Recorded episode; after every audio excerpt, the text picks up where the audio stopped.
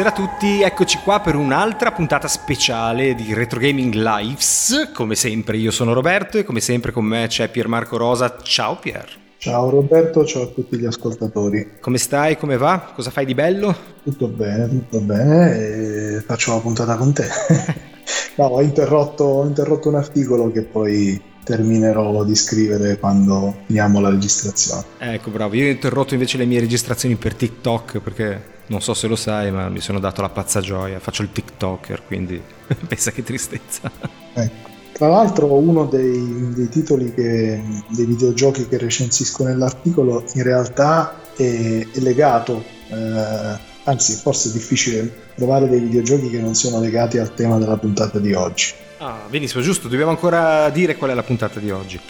Forza, vai col titolo. Le serie della nostra vita. Le serie, bello, mi piace, è interessante. Ma serie di cosa? Di videogiochi, ovviamente. Di ogni cosa, dai, di tutto quello che, che ci ha emozionato. Quindi io ci infilerei dentro anche sicuramente cartoni animati e, e telefilm. Bene, bene, bene. Anche libri, eh? Anche libri. Anche libri, certamente. Pensa praticamente tutto quello che ci ha formati in sostanza come persone, come, Esatto. come cultura. Credo tra l'altro, non so cosa ne pensi a questo proposito, che, che oggi come oggi il concetto di serialità sia diventato quasi un imperativo nel mondo dell'intrattenimento, ehm, appunto da, da- da tutti i punti di vista, soprattutto da quello televisivo, no? Assolutamente sì, cioè mi sembra di capire che qualunque cosa parta già con l'idea, se fa successo, la facciamo diventare una serie. Esatto. No? Qualunque cosa. Non si parte mai con l'idea dell'opera chiusa, iniziata e finita, o perlomeno succede molto molto di rado. Per la maggior parte dei casi si lascia sempre aperto uno spiraglio perché se diciamo ci sono i giusti ritorni economici di pubblico di gradimento, allora si può continuare a mungere la vacca, no? Si dice così. Oppure, se vogliamo essere meno, meno sarcastici, si può continuare a deliziare il pubblico dando loro un prosequio a ciò che hanno già avuto modo di godere nella prima serie. Vedi che quando lo dici così eh, mi ricordi il fatto che io filosoficamente sono contrario, cioè io Ah, bravo.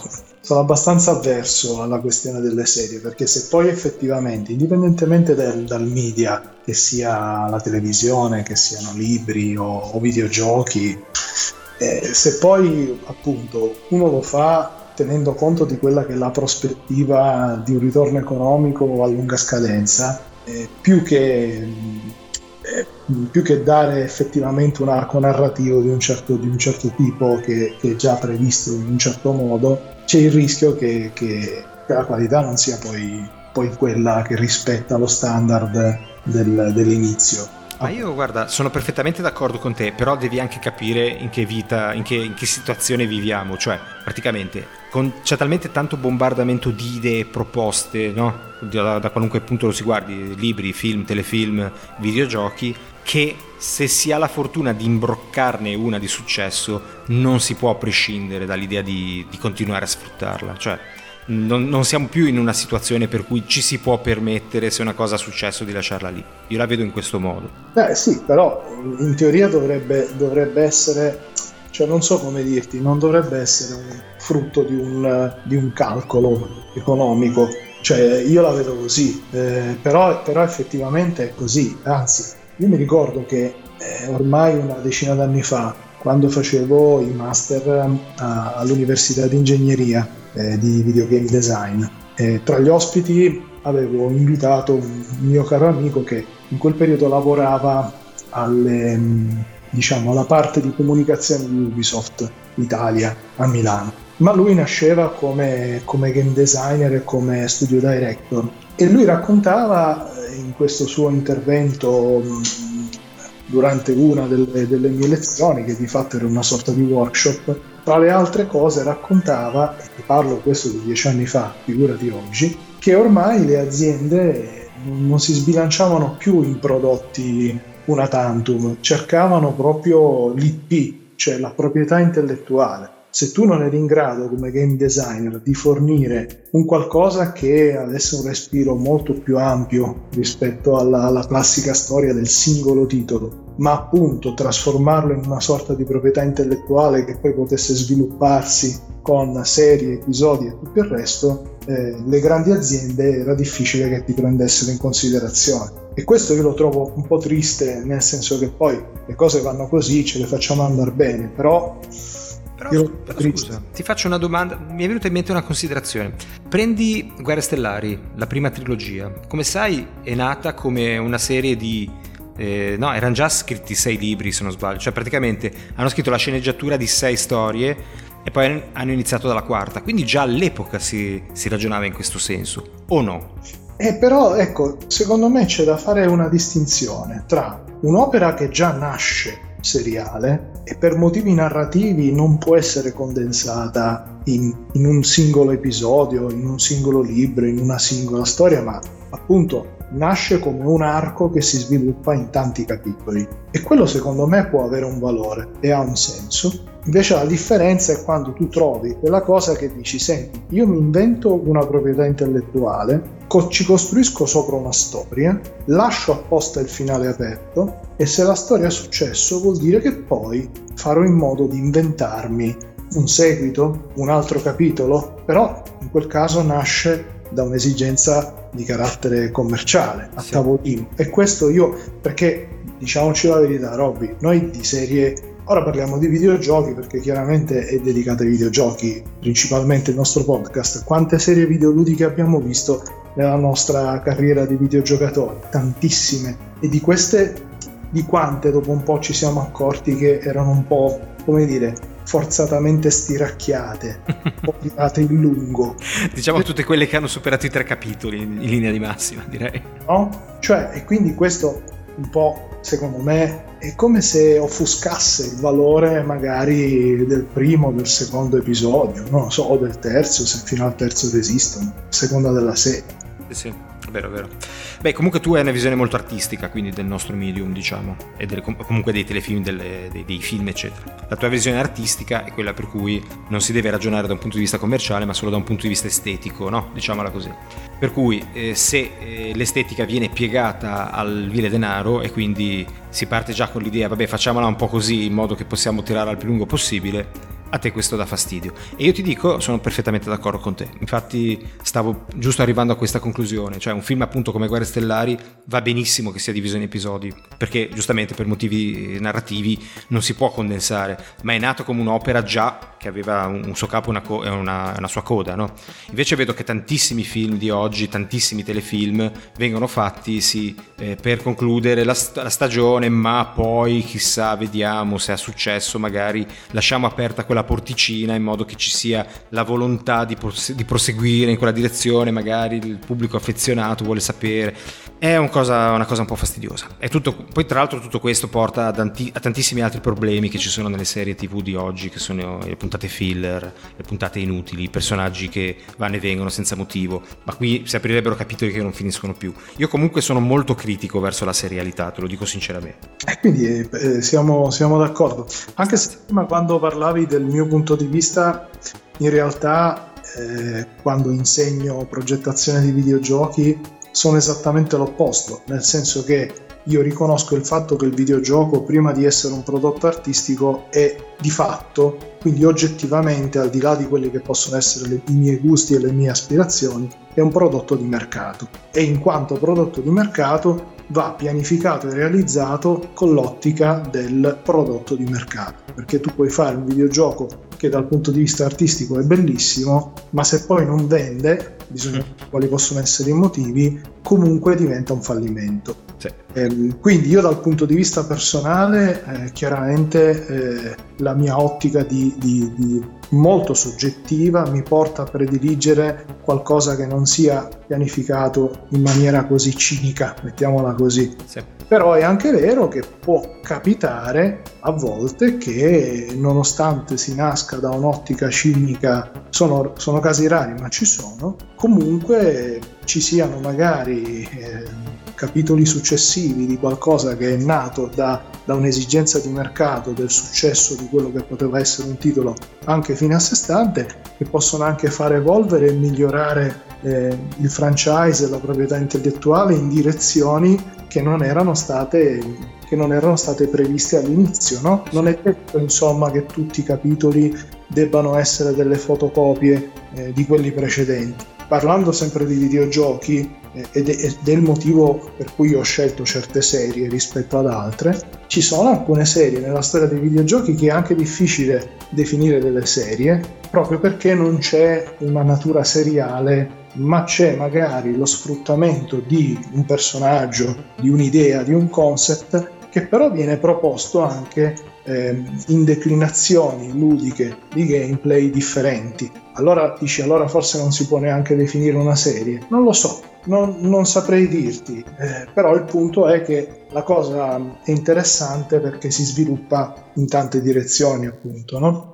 Sì, si rimane all'interno dello stesso universo, diciamo così, ma con declinazioni differenti. Nei videogiochi questo si è visto spesso, devo essere sincero, no? Ma in realtà forse un po' troppo poco spesso. S- sì, è vero, vero. No, di solito vengono relegati al nome di spin-off, no? Quelle, esatto. quelle variazioni da, dalla serie principale, che però sono sempre viste, ma veramente è inspiegabile, ma sono sempre viste come qualcosa di serie B. Qualcosa, vabbè, si sfruttiamo il nome per proporre una, una cagatina, no? Di solito questo, si portano dietro questa nomea. Secondo eh. me in modo sbagliato, perché in alcuni casi invece si sono visti dei, dei prodotti fatti anche in maniera decente. Esatto, esatto. Oppure sono delle vere e proprie evoluzioni ehm, di gameplay, cioè magari mantengono lo stesso genere di gioco, però sono delle evoluzioni tali da essere difficilmente inseriti in un quadro seriale, perché poi c'è anche da, da, da ragionare sul fatto che si possa parlare di serialità solo quando c'è un arco narrativo oppure no. Cioè, se non c'è un arco narrativo perché certi titoli magari non lo contemplano, prendi per esempio i titoli sportivi, certo. si parla comunque di serialità, cioè quindi tutti i vari FIFA che adesso non ci sarà più, ma anche se cambia titolo il succo sarà quello, o tutti gli altri titoli sportivi. Sì, secondo me sì, sono da considerare una serie. Esatto, pure io la vedo così. Pure io la vedo così. Così come, scusa, vedo come una serie anche Final Fantasy, che ogni episodio fa storia a sé, personaggi nuovi, ambientazioni quasi sempre nuove, però eh, l'universo, le meccaniche, gli oggetti, le, le magie sono quelle, per cui... La sensibilità, non so come dirti, cioè lo senti, no? Sì. Eh...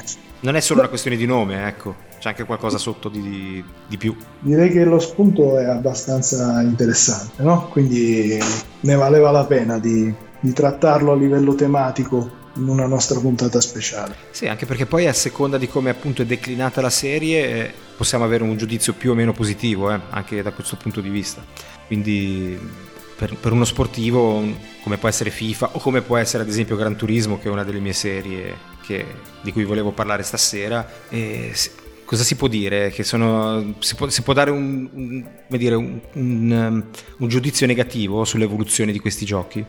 E, secondo me appunto vanno esaminati mm, marchio per marchio, caso per caso.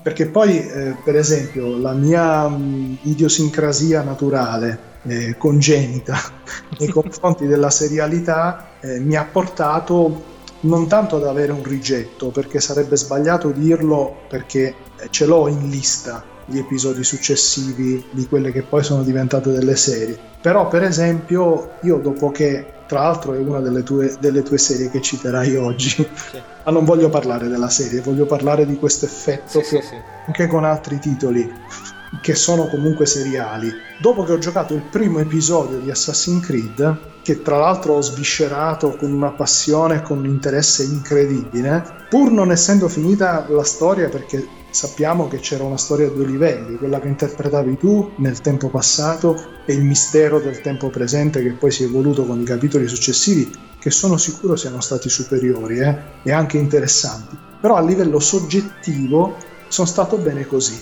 Cioè, è una di quelle cose che l'idea di, di, di, continuarlo appena è uscito il secondo episodio mi ha causato un po' di, di difficoltà. è una sensazione che conosco, poi io, sai questa sensazione quando ce l'ho io? Quando finisco un gioco e ho la possibilità di giocare il DLC, ad esempio. ho questa sensazione. No, guarda, mi basta così. Sono, sono, soddisfatto di aver terminato questo gioco in questo modo. Non ho bisogno di allungare il brodo. Ecco, ecco vedi, tu ce l'hai già con i DLC, sì. che io invece spesso vedo come, come, come qualcosa che, per, che perché lo so, lo so perché succede così, lo so da addetto ai lavori, che spesso sono cose che vengono tagliate anche lì o per scelta marketing oppure proprio perché a livello di tempi di, di produzione non, non, ci stanno dentro e dicono no, arriveremo a far ritardare il gioco, cosa tagliamo? Quello che tagliamo lo mettiamo poi come DLC. Per esempio il caso dell'uomo ragno, che poi alla fine i DLC che hanno aggiunto le tre storie, che sono una storia completa in tre capitoli, eh, diciamo singoli, ma rappresentano un arco, un arco narrativo completo, sono anche più interessanti della trama principale. Eh, però dice allora perché non li hanno messi? Perché già la trama principale era già corposa e lunga di suo e questi invece potevano essere facilmente estromessi, ma alla fine sono anche più interessanti. Però già quando si parla di DLC io la vedo come appunto una maniera per completare l'episodio.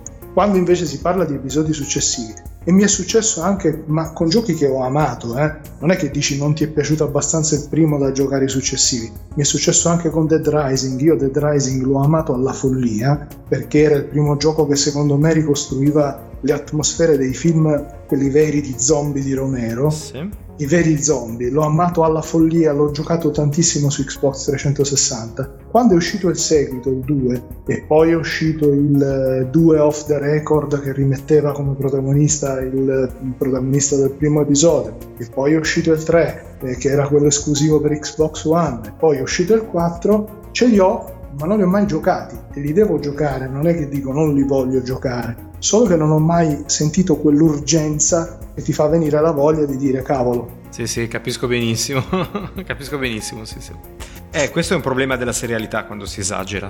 Questo è un classico esempio di, di esagerare, cioè proprio perché Dead Rising, bene o male, ripropone lo stesso identico concept, magari aggiungendo qualcosa. Ma se un gioco ti ha appassionato e ci hai giocato tanto, perché devi riprenderlo e, e rigiocarci solo perché ha un nome e magari un'ambientazione leggermente differente? Hm? Potrebbe sarebbe, essere quello? Eh, sarebbe da capire perché certe serie fanno questo effetto e altre, e altre no. no. e altre no però vabbè, era, questa era un po' un'introduzione, in realtà eh, ci conviene entrare nel vivo della puntata. Sì, tu dici fanno questo effetto, però io non so Dead Rising 2, 3, 4 che successo abbiano avuto. Cioè se questo effetto l'hanno avuto in tanti e quindi hanno avuto meno successo del primo, oppure no. Ma eh, non credo che l'abbiano avuto in tanti, innanzitutto perché se no non ci sarebbero arrivati al 4. se fossero stati tutti come me, eh, avrebbero fatto il 2 si sarebbero fermati lì. Invece sono arrivati fino al 4, il che significa che un successo sicuramente c'è stato. Mm-hmm. E, tra l'altro, io non l'ho detto prima,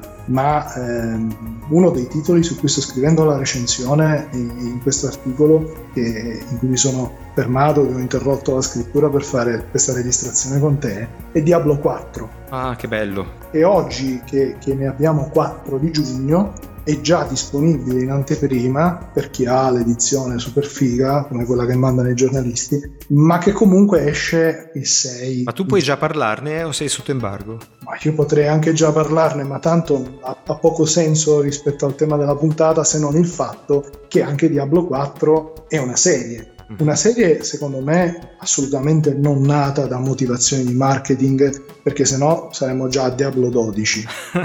è vero, hai ragione. Hai ragione. non è così. È stata una sorpresa anche per i suoi creatori, forse il successo esatto. che ha avuto il primo Diablo. È, è, di, è una di quelle serie che secondo me va nel ne vale la pena fare un altro capitolo perché comunque si vede che non è dettata dalla voglia di fare cassa. E, ehm, poi è bello che esca il 6-6. e, sì, sì, è vero. E, ehm, e, questo per dirti che appunto ormai trovare un, un, marchio che sia fine a se stesso al di là del videogioco indipendente, cioè anzi anche i videogiochi dipendenti a volte sono seriali, è proprio una roba più unica, più unica che rara. Eh? Verissimo, verissimo. Va bene Pier, allora abbiamo introdotto l'argomento direi in maniera abbastanza approfondita, abbiamo anche già messo un po' di carne sul fuoco. A questo punto io direi che potremmo iniziare a parlare magari di qualcosa che, qualche tipo di serie che ci ha colpiti magari quando eravamo molto molto giovani, cosa dici? Sì sì, tanto più o meno seguiamo sempre un ordine cronologico, certo. Certamente. Esatto. Vuoi iniziare tu? Cosa, qual è stata una delle prime serie che ha lasciato il segno nell'animo del giovane Piermarco? Cominciamo tutti e due in realtà in contemporanea okay. perché prima ancora dei videogiochi abbiamo iniziato con i cartoni animati. Assolutamente sì, io non so te ma ho passato l'infanzia guardando serie dei cartoni animati in tv. Quindi. Perché probabilmente proprio ancora i videogiochi non potevano essere così vicini, essendo nati noi all'inizio degli anni 70 e non essendo dei nativi digitali. Per noi i cartoni animati sono arrivati prima dei videogiochi. Eh sì, almeno 3-4 anni prima in linea di massima. E sono quei 3-4 anni che poi fanno, come dire, la ciccia, la sostanza no? nella mente del bambino, che, che, sono come spugni i bambini. Assolutamente Forse, sì. Negli anni 80 già sarebbe stato diverso, però negli anni 70 dove i videogiochi, se va bene, li vedevi in sala giochi così di striscio, sicuramente la televisione aveva un impatto più potente sul nostro immaginario. Sì, sì, guarda, fino all'82 non ho avuto videogiochi in casa se non quei giochi elettronici tipo gli handheld, tipo i Mattel, tipo gli scacciapensieri, eccetera. Quindi sì, il mio tempo libero era divano, tv e guardavo tutti i cartoni animati giapponesi possibili e immaginabili, tutti quelli storici, tutti quelli famosi e io ne avevo uno in particolare che mi piaceva tantissimo e che continua a piacermi tantissimo e quando lo ritrasmettono in tv e continuano a ritrasmetterlo in tv lo guardo sempre perché proprio per me è una favola meravigliosa. Mi vergogno quasi a dirlo ma cosa faccio? Lo dico o non lo dico? Perché tu ti, tu ti, aspetti, che ne so, Capitan Harlock, eh, ti aspetti... Roba maschio. E prima che tu lo dica, prima che tu lo dica, io voglio fare una breve premessa perché poi vale anche per quello che scelgo io. Uh-huh. Interessante che le prime serie della nostra vita siano state, siano stati dei cartoni animati non solo per il, il media, eh, il, il medium in sé, cioè il cartone animato, ma per il fatto che i giapponesi erano già partiti con una mentalità seriale, a differenza degli americani che magari facevano più lungometraggi alla Disney. E I giapponesi dicevano no, 50, 60, 70, 108 puntate. Sì, sì. Beh, loro si basavano sui manga fondamentalmente. Però esatto. non è esatto. detto, ma non è detto perché molti cartoni animati sono nati prima del manga. Eh. Cioè il manga ha seguito il cartone animato che seguiva il giocattolo, lo sai come nascevano, no? Questi... In caso, in quello che citerai adesso, i giapponesi prendevano magari un romanzo, magari occidentale, occidentale, esatto, e lo trasformavano in, in una serie, in una telenovela. Sì, però vedi, eh, però questo era un, era un classico esempio di serie nato non per sfruttare la gallina, ma proprio per motivi narrativi, cioè loro facevano una puntata che era programmata per un anno, quindi una puntata alla settimana, quindi le classiche 52 puntate, oppure per una stagione le classiche 25 puntate, giusto? Più o meno era così, e quello facevano, ma non è che poi, siccome ha avuto successo, allora facevano il seguito, passavano ad altro, quindi secondo me il punto di vista artistico qua era mantenuto. Ma poi se, eh, eh, dobbiamo anche dire una cosa prima di entrare nel, nelle nostre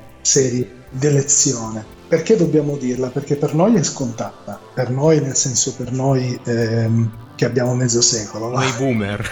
okay. Non siamo boomer in realtà, dovremmo essere ancora più vecchi, siamo, siamo, so, siamo oltre il periodo. Siamo anziani.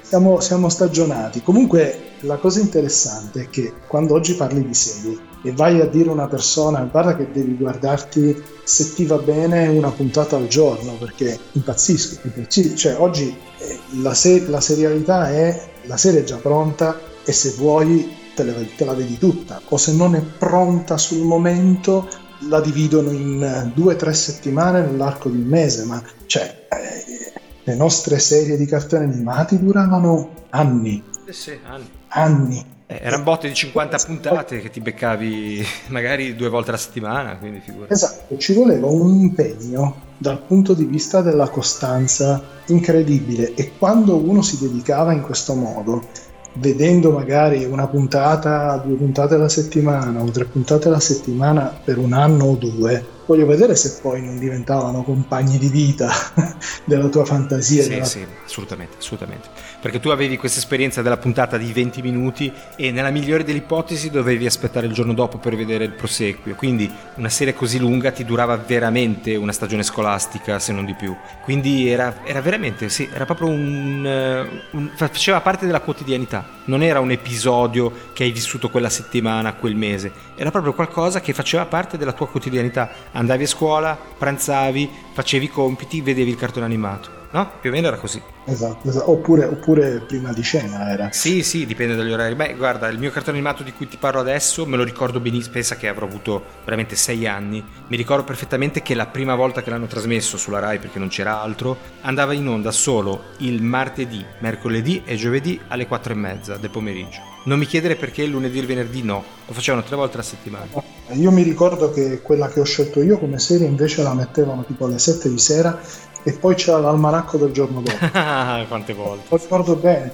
Ehm, ed è, ed, è, ed è, una cosa interessante il fatto che eh, ci siamo sforzati ognuno di scegliere una serie sola perché noi ne abbiamo viste tantissime. Quindi sceglierne una non è facile perché ce n'è, ce, n'è sicuramente piaciuta più di una, non c'è dubbio. E quindi siamo curiosi adesso di, di sapere che, che, serie hai scelto. Allora, inizio io con, quello, con quella più da, da, ragazzine. Io ho scelto Heidi, eh. che penso che conoscano anche i sassi, non è certamente qualcosa che devo illustrare, però Heidi proprio per me è stato è stata veramente la favola che ha accompagnato la mia infanzia, perché adoravo l'ambientazione, adoravo tutto quello che succedeva, tutti i temi toccati, anche quelli più adulti, come la nostalgia, la, la, famiglia, eccetera, erano proprio nelle mie corde già da bambino, quindi io sono rimasto veramente estasiato da questo cartone animato, ancora adesso, come ho detto prima, lo guardo, ancora adesso il mio sogno è andare a vivere nella baita sui monti, eh, devo essere sincero. Pensa un po'. Sì, sì, proprio a me ha proprio scolpito la, la, personalità quel cartone. Oppure semplicemente ero già predisposto in quel modo e semplicemente è andato ad alloggiarsi nel, nello scomparto che già era dentro di me. Non lo so se sono stato plasmato o no da questo cartone, però sicuramente è una parte di me. Quindi proprio è stata la serie che, che salverei, che mi porterei sull'isola deserta. Comunque, indipendentemente dall'essere maschilisti o meno, mm. perché poi è vero oggettivamente che le serie gettonate dalle bambine erano Heidi, Remy, Candy Candy.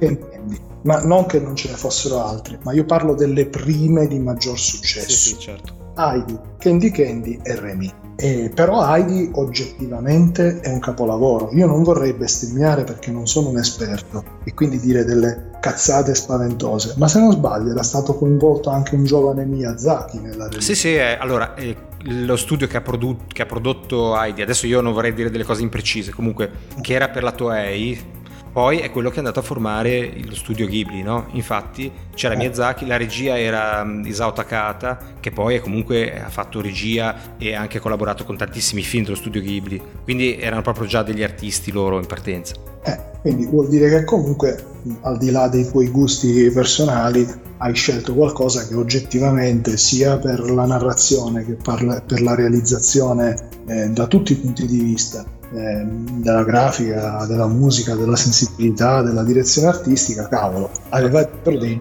chiamiamoli geni perché geni sono stati. Tra l'altro c'è una particolarità di Heidi che, che, magari non tutti sanno, che la colonna sonora che ha il cartone qua in Italia non è quella che aveva in Giappone. In Giappone la colonna sonora era curata da non mi ricordo chi ed era molto diversa. Invece la sigla Heidi, quella cantata da Elisabetta Viviani, si basa sulla colonna sonora europea fatta da un musicista, mh, oddio, austriaco, o austriaco-tedesco, adesso non mi ricordo.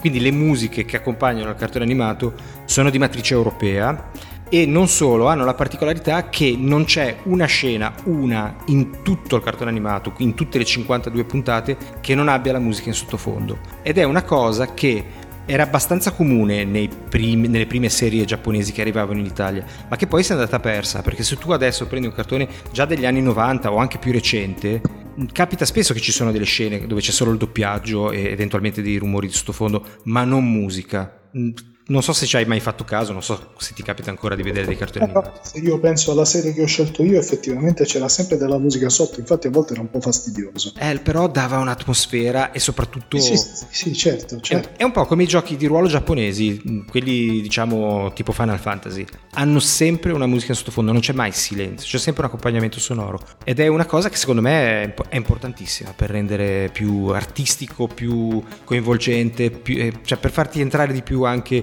i personaggi, la storia, l'ambientazione dentro. È una, cosa, una questione di atmosfera non secondaria la musica sempre in sottofondo. Tu dici che era fastidiosa, in alcuni casi sì, perché poi magari i brani erano pochi, non erano tantissimi, per cui se c'era quel personaggio c'era sempre quel tema, se c'era la notte c'era sempre quell'altro tema. Giusto, c'era il tema del personaggio, era proprio de- delle musiche che si chiamava il tema di... Esatto, il esatto. Di, il tema di, diventava un po' una macchietta. Però secondo me era una, una cosa eccezionale. Sono d'accordo sulla, sulla, valorizzazione dell'atmosfera perché lo facciamo anche noi in Retro Gaming Lives, no? Che c'è la musica di sottofondo.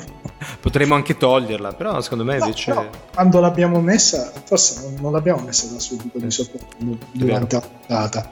Secondo me è anche meglio, non siamo gli unici a farlo, quindi vuol dire che in qualche modo vale la pena vale la pena. Dai, passa la tua di serie, sono curioso. No, quindi mi sembra di capire che tra tutte le decine, perché sono decine di serie che hai visto, tu scegli Heidi per la storia, l'ambientazione, l'atmosfera e quindi le emozioni che ti dava questo contesto. E le te- eh... le, anche le tematiche, perché no. secondo me è una tematica molto, molto profonda, senza essere troppo tragica, perché Remy, ad esempio, era una cosa da suicidio, io non so come facessimo a vederlo da bambino.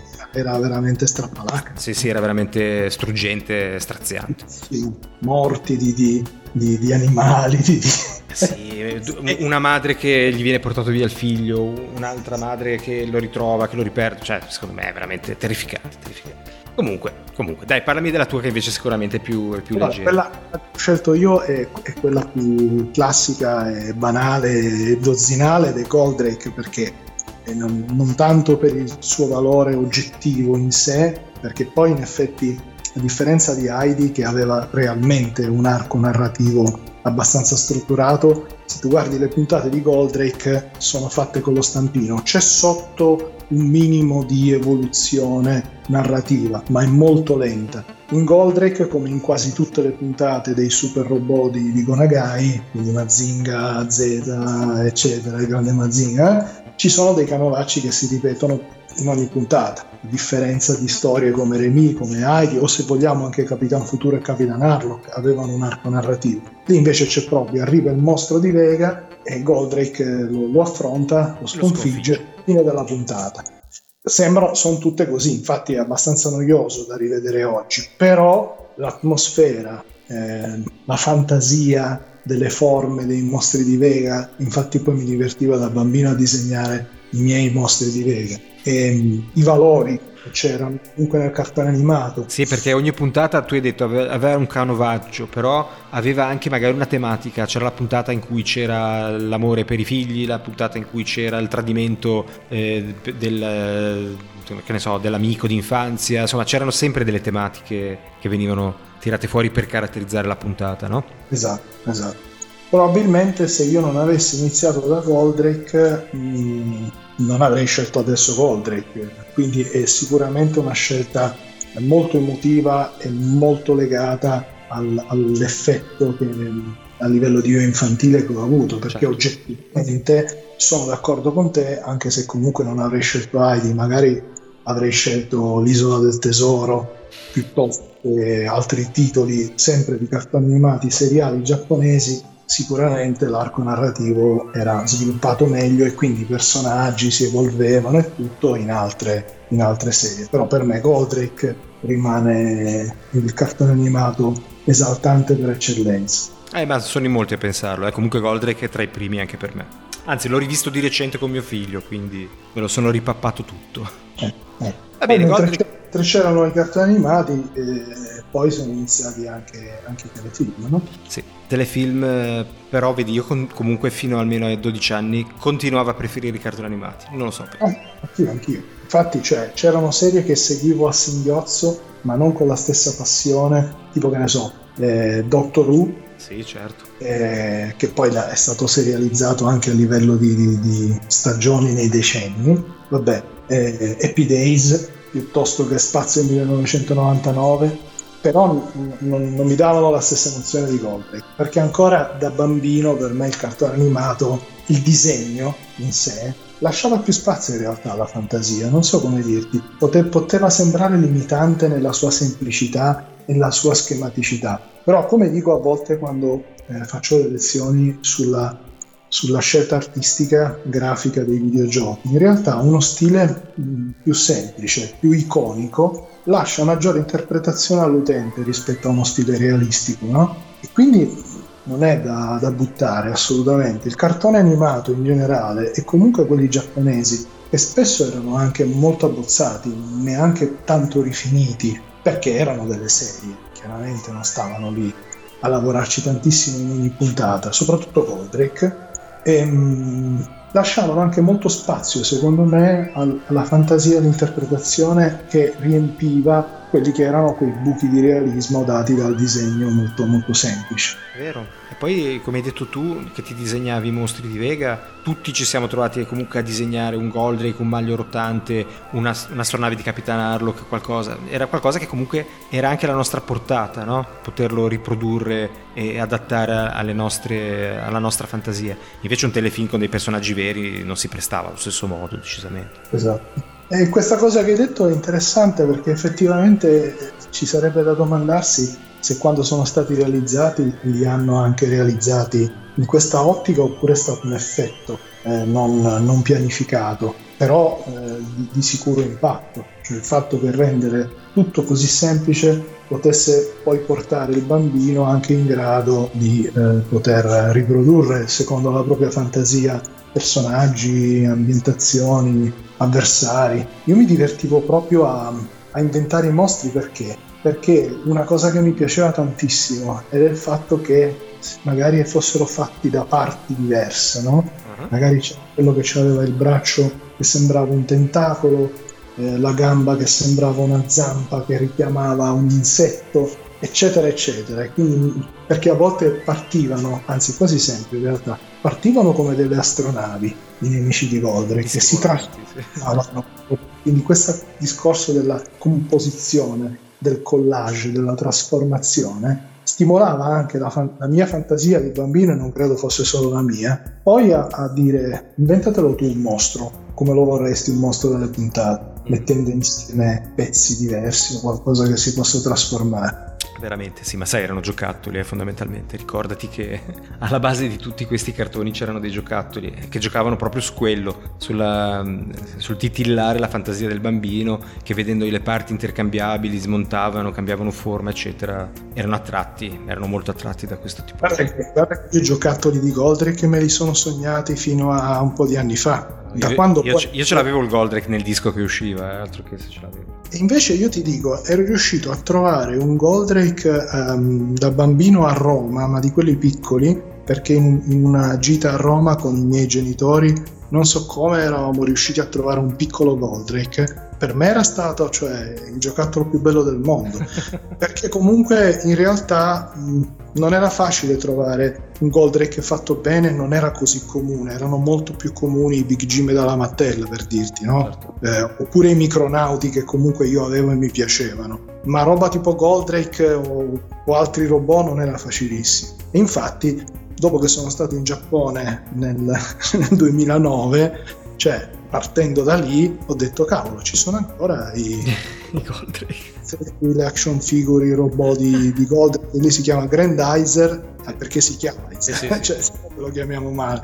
E ho detto figata. E ho iniziato a comprarne un po' poi anche dall'Italia perché è bellissimo. Poi è una cosa veramente inutile, no? La libidine di averci il pupazzetto di Goldrake, ma quando è fatto veramente bene, non lo so, ti dà... No, guarda, non sai come ti capisco. Io ancora adesso, ma ancora adesso vuol dire che ancora la settimana scorsa sono andato sui siti da eBay ad altri, Amazon, eccetera, a vedere se per caso si trova un Guardian a poco prezzo, ma costa sempre almeno 300 carte. Te lo ricordi Guardian, quello di tre robot uno dentro l'altro?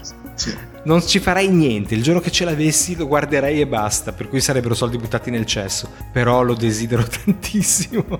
Lui è anche un Titan 3 trasformabile. Guarda che io me li ricordo tutti anche delle serie assurde, tipo ora hai detto Guardian e mi hai fatto pensare ad Astro Robot. Anche delle cose, cose veramente che tra l'altro ho il 45 giri di Astro Robot a casa. Guarda che al di là di tutto eh, e questo secondo me è anche un merito di noi italiani, perché questo merito ce l'avevamo la qualità del doppiaggio e le musiche, parlo delle sigle, che non sempre riprendevano il tema appunto giapponese, a volte erano anche originali. cioè, sono bellissime ancora oggi. Sì, sì. Ci sono le sigle di cartoni animati che hanno una melodia, una sonorità meravigliosa. Infatti è pieno di appassionati eh, che ancora adesso ascoltano le sigle, vanno ai concerti, eccetera. Eh sì, sì, sì, caro Pier. Mettiamo su una band di, di revival sigle anni 70-80, dai. Mi hai fatto venire voglia di chiederti di scrivere un libro su Heidi, perché, perché ne potrebbe valere la pena, eh? Eh, va bene, ma più che un libro bisognerebbe fare una band e suonare, secondo me. Sì, sì. Vabbè, vabbè. Mio figlio che ha 13 anni con la sua tastiera, sai cosa fa? Suona la sigla di Spazio 1999, quella originale, eh? quella... quella... quella di quella iniziale oppure? Sì, sì, la suona con la tastiera. Mi piace sì, tantissimo. Quella di quella in... la sigla iniziale. Sì, sì, quella iniziale. Quindi io le fa na, Esattamente, na, quella lì. Na, che anche sì, diventa diventa anche bella movimentata. Sì, diventa funky anni 70 poi. non è facile. No, vabbè, ma se la musica è bella piace a tutti, piace anche ai ragazzini di oggi, assolutamente. Dai, andiamo avanti, Pier, forza, forza. Dunque, abbiamo, possiamo anche superare quindi le serie di quando eravamo veramente piccoli, piccoli, vero? Sì, sì, sì. Quindi hai detto che siamo... Che hai, sta... tu, videogiochi, telefilm, poi sì, mentre te... parlavamo mi sono venuti a me in mente anche i libri, eh, quindi sì, sì, sì, sì, sì, assolutamente. assolutamente. Poi le, devo dire. Vabbè, comunque, quando sono arrivati i videogiochi in casa mia era periodo in cui sì, sono passato un po' ai telefilm. Il classico telefilm in cui io sono, sono passato e, con, e, sono ancora adesso affezionatissimo è Star Trek, la prima serie, l'originale, la serie originale, che erano tre, tre stagioni in tutto, ma che continuavano a riproporcele in tv ciclicamente e che quindi so a memoria, ma che ancora adesso con mio figlio sempre riguardo perché a me piace tantissimo. Mentre tutte le serie successive di Star Trek quindi The Next Generation in avanti, pur avendole viste, no, non hanno lo stesso fascino secondo me. Tu non sei un grande amante di Star Trek, vero? No, io Star Trek l'ho sempre trovato, perché quando hanno iniziato a proiettarlo in tv ero, ero forse ero troppo piccolo o forse sicuramente ero troppo immaturo. L'ho sempre trovato complicato un po' da adulti ah. rispetto ad esempio a uno spazio 1999 e ti posso dire una cosa che avevo ricominciato a vedermi le puntate di spazio 1999 un po' di anni fa. Mi sono annoiato a morte. Beh sì la prima serie è molto molto filosofica lenta e quant'altro. Oh, pensavo ma com'è possibile che da bambino queste cose mi esaltassero. Perché? Perché abituati ai ritmi narrativi che ci sono nelle serie di oggi, ci sono minuti che sono veramente sprecati in spazio 1999 dove non succede niente. Verissimo. Tipo salgono lungo un ascensore per un minuto e mezzo, cioè cose così. Oppure attivano dei pulsanti chiaramente fintissimi e, e, quindi figurati, eppure eh, ero esaltatissimo e trovavo invece Star Trek a parte le parti dove andavano nei pianeti inesplorati, magari si teletrasportavano e incontravano gli alieni, in generale lo trovavo troppo, troppo tecnico, troppo... sto fatto delle guerre contro altre razze. Mm-hmm lo trovavo molto, molto, da adulti e quindi non mi aveva coinvolto così tanto. Eh. Non come, che ne so, poteva coinvolgermi un Furio Cavallo del West o un Rintintin eh, erano ancora nero. Sai cosa? Io avevo proprio voglia di futuro, di fantascienza, quindi queste serie a me piacevano molto molto di più di quelle invece più classiche tipo Furia, Cavallo del West, e Rin Tin Tin, eh, Lessi e compagnia cantante. Tutte le varie serie di quel tipo lì le, le guardavo ma abbastanza controvoglia, devo essere sincero. Anche i Chips, cioè tutte quelle, tutte quelle serie che trasmettevano sempre in tv per ragazzini.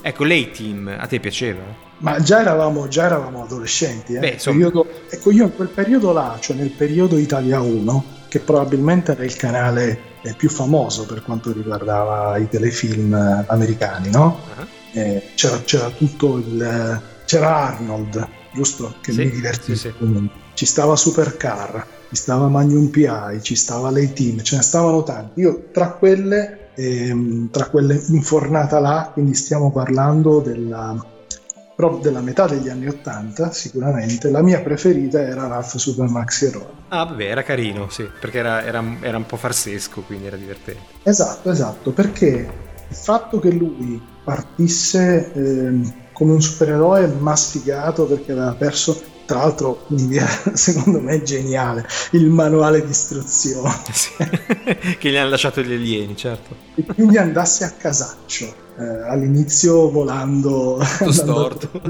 eh, volando tutto storto.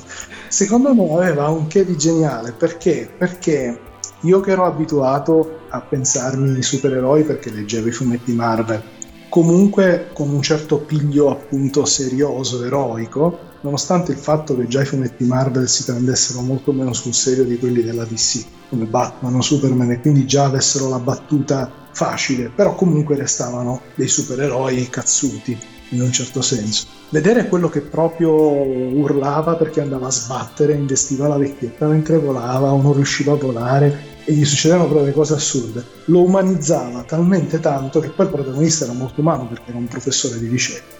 Lo umanizzava talmente tanto da farmelo diventare super simpatico. E, e poi comunque c'era se non sbaglio hanno fatto due stagioni, c'era un'evoluzione, nel senso che anche a livello di, sue, di sue capacità non è che partiva sfigato e finiva sfigato durante l'arco narrativo, poi diventava, scopriva anche dei poteri, perché avendo perso il manuale, scopriva anche dei poteri che non pensava neanche di avere, diventava invisibile, faceva cose assurde poi. Sì, sì, lo ricordo, era un bel telefilm. Ricordo benissimo anche la sigla. Ricordo anche la prima volta, la prima puntata che arrivava là lì, faceva quasi paura, poi invece si è rivelato per quello che era, cioè un telefilm molto molto leggero, proprio per ragazzini. Funzionava Beh. bene, era anche una bella coppia perché il protagonista è l'agente dell'FBI che lo, che lo, lo supporta, sì. Esatto, quindi c'era proprio una bella coppia. Sì. Quel periodo lì comunque sono arrivati anche i videogiochi, eh? era proprio il periodo in cui sono arrivati i primi videogiochi e mi è venuto in mente mentre parlavamo che la prima che ci ha, ha iniziato diciamo a, a rendere seriali i videogiochi, sai alla fine che è stata secondo me? La Nintendo. Perché io mi ricordo che nei bar c'era Donkey Kong, o Crazy Kong, di, che dir si voglia. E subito dopo è arrivato Donkey Kong Junior e poi Donkey Kong 3. Cioè, cioè sono stati i primi a, a, serializzare qualcosa che ebbe successo. Non mi viene in mente altro a livello di videogiochi. Eh, ma di poco, eh?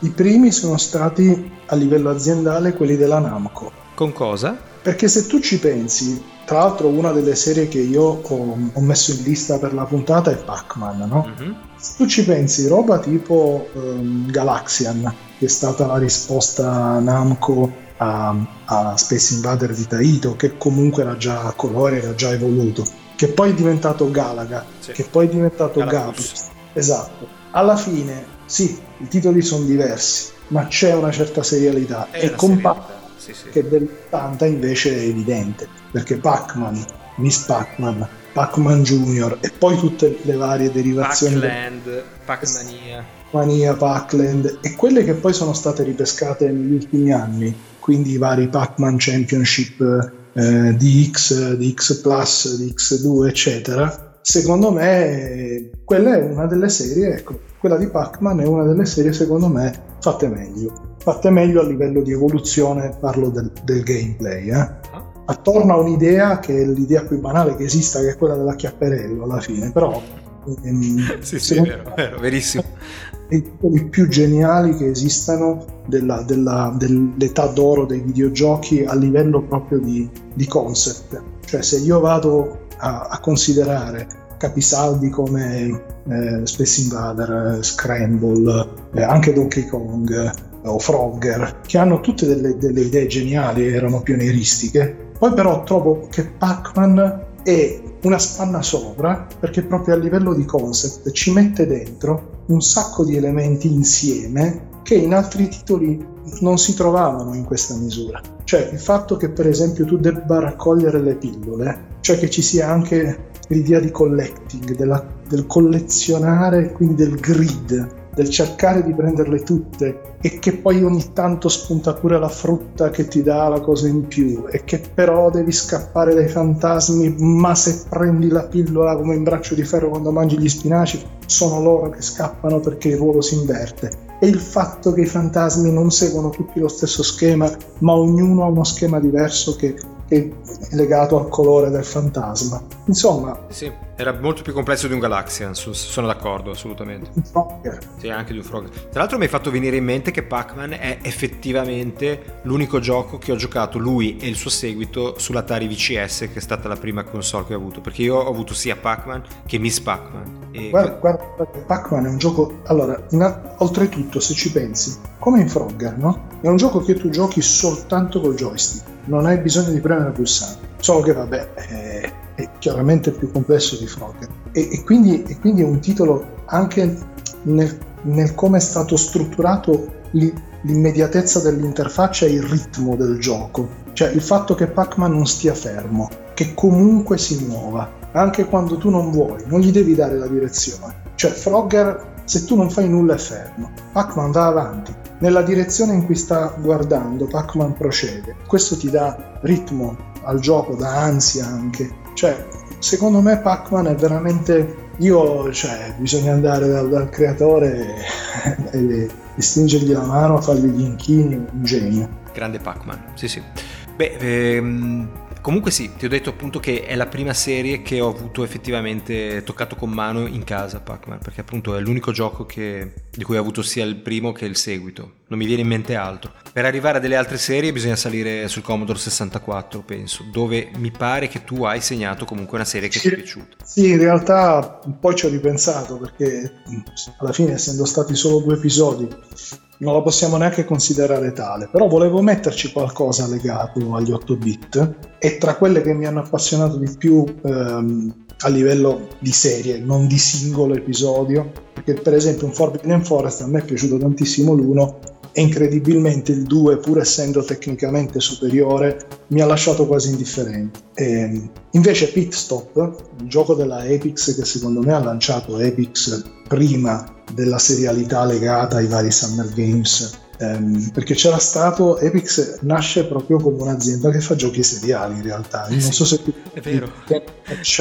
che erano proprio c'era proprio la trilogia e anche negli sportivi aveva la mentalità però perché avevo apprezzato molto Pit Stop? Innanzitutto perché mi piacevano i giochi di corsa, poi perché quando è uscito il 2, che si presentava obbligatoriamente con lo schermo diviso, cioè dove tu praticamente guidavi in metà schermo e nell'altra metà c'era l'avversario che o era mosso dal computer o da un altro giocatore, avevano proprio con questa idea creato un ritmo di gioco, un'ansia, una partecipazione, un'emozione, un coinvolgimento superiore. E, però ce ne sono state tante di serie. Eh? Sì, sì, sull'Amiga per prendere qualcosa di simile la serie di Lotus Turbo che aveva più o meno delle caratteristiche analoghe a Pitstop, anzi diciamo che è quasi un clone di Pitstop, è una serie che mi è piaciuta e ho seguito per tutti e tre gli episodi ad esempio. Esatto. E però su Commodore, su Commodore 64 però poi a ben vedere al di là appunto dei giochi Epix abbiamo avuto degli Uridium, Uridium 2, abbiamo avuto dei giochi che hanno, anche Impossible Mission ha avuto il 2, ma è stato proprio il classico esempio di serialità qualità per sfruttare il nome, perché poi alla fine non erano dei giochi imprescindibili. Almeno io ho sempre no. avuto questa, questa, idea. Pensa che erano dei giochi, secondo me, eh, tutti, e mi viene anche in mente, chiaramente un po' di anni dopo, Prince of Persia, no? Se tu vedi Prince of Persia, eh, non aveva pensato il tipo di fare il 2. Poi tu vedi il 2 ed è fatto meglio graficamente, però è tristissimo. Cioè è, è un gioco quasi vuoto da, da, quel, da, quella, da quell'emozione che ti trasmetteva il primo. Sarebbe curioso vedere se invertendo in casi come questi il, um, l'ordine cronologico degli episodi, partire da un numero 2 e poi arrivare all'1, um, ehm, se uno avrebbe apprezzato di più il primo a cui gioca, quindi il 2 in questo caso, oppure l'1. Questo sarebbe interessante da vedere, cioè se tu avessi giocato prima Impossible Mission 2 e poi all'1, ti sarebbe comunque piaciuto di più l'1? Guarda, è una bellissima domanda e così di, di, istinto ti direi che mi sarebbe piaciuto lo stesso di più il primo, però veramente non lo so, non lo so. Non lo so. Perché per esempio io lo posso dire, lo posso dire, lo posso dire, con Monkey Island, che in realtà sappiamo tutti, perché lo sappiamo, che alla fine il 2 in realtà era la seconda parte dell'1, okay? ok? Che era stata tirata via in fase di produzione per rispettare i tempi. Ora, secondo me l'1 è superiore e non perché l'ho giocato prima. Io sono convinto che se avessi giocato prima il 2 e poi l'1 avrei detto l'1 è perfetto. Perché è confezionato, secondo me, con un ritmo più eh, incalzante, mentre il 2 pur essendo più bello graficamente, pur essendo in, cer- in certi momenti come la gara degli scudi divertente fino alle lacrime, però lo trovo troppo dispersivo. Eh, sai cosa? È un po' meno intrigante come inizia, come quello che succede e quant'altro. Diciamo che il, il, primo è proprio come aprire un libro nella pagina 1 e dire chissà cosa, cosa avrò di fronte. Il 2 eh, invece tra, sembra... Però ti dico, immaginati invece che fossero usciti ehm, facendo uscire prima il, il 2, no? Cioè che lui partiva che era già un pirata e poi il seguito diventava un prequel, ok? Perché è così nel caso per esempio di Red Dead Redemption, che è una serie di cui parleremo dopo perché è una delle mie preferite, il seguito è un prequel. Perché? Perché non era stato pensato come, come un arco narrativo che andasse avanti. Quindi eh, in quel caso di Monkey Island ti sarebbe piaciuto di più il 2 o l'1? Non lo so, è una bella domanda. Anch'io trovo l'uno più perfetto, però... Eh, cioè, ma perché l'uno secondo me è, ha, ha, un ritmo più costante, mentre il 2 secondo me ci sono dei punti che ha... non lo so, andava, andava strutturato meglio. Secondo me l'uno è, è perfetto nel, nelle sue parti, nel come sono alternate, nel come, nel come sono... ha proprio un, un'evoluzione, una curva narrativa perfetta. Sì, sì, anche come varietà, secondo me è più, è più, gratificante come gioco, sono d'accordo anch'io. Anche se il 2 siamo lì, eh, non è che ci sia una differenza abissale, assolutamente. La notte poi, poi, vai sulla nave e poi finisci sull'isola di giorno, cioè, e poi finisci ancora perché c'è poi il, l'oltremondo, l'inferno. Certo, certo. Cioè, non lo so, e quindi richiudi il ciclo sulla notte. È proprio, sai, quel, quell'opera che tu dici perfetta nella sua strutturazione, senza sbavature. Secondo me il 2, pur essendo oggettivamente meglio sotto t- tanti punti di vista, la colonna sonora, la grafica, eh, alcune battute sono fulminanti, però ha più sbavature. Non è rifinito come l'1, però chiaramente questi sono gusti assolutamente soggettivi. Eh? Assolutamente, assolutamente, assolutamente. Va bene, comunque, epoca 8 e 16 bit, c'è qualche altra serie che ti ha lasciato particolarmente? Oh, io direi che è giusto limitarsi a sceglierne una perché per sì. chi non le avesse mai, perché io penso sempre questo, in realtà noi ci divertiamo un sacco io e te a fare questi, questi viaggi nel nostro passato, però l'intento non è soltanto eh, egoistico, no? Perché abbiamo avuto alla fine dei feedback da chi ci ascolta a livello di utilità su quelli che possono essere dei suggerimenti su cose che non sono più attuali, non se ne parla più e magari uno le riscopre, vai sì. mai a vedere, no? Certo. E quindi secondo me lo sforzo che dobbiamo anche fare è quello di, di dare delle indicazioni che non siano eccessive. Cioè io mi limito, eh, eh, uno, che ci hai messo dentro i 16 bit, o ci ho messo dentro io anche Monkey Island, che non era scritto nel canovaccio, sì. però una, secondo me, a generazione ci sta. Invece una cosa di cui possiamo parlare, almeno di cui io parlerei come parentesi, sono i libri, perché va a finire nel periodo in cui leggevo di più, cioè quello dell'adolescenza. Eh sì, anche per me è stato il periodo in cui leggevo. Poi... Perché eravamo un libero, non perché poi non ci, non ci, piacesse più la lettura, io credo. Eh. Mm-hmm. Era, era, il periodo idilliaco in cui i compiti si finivano prima, forse.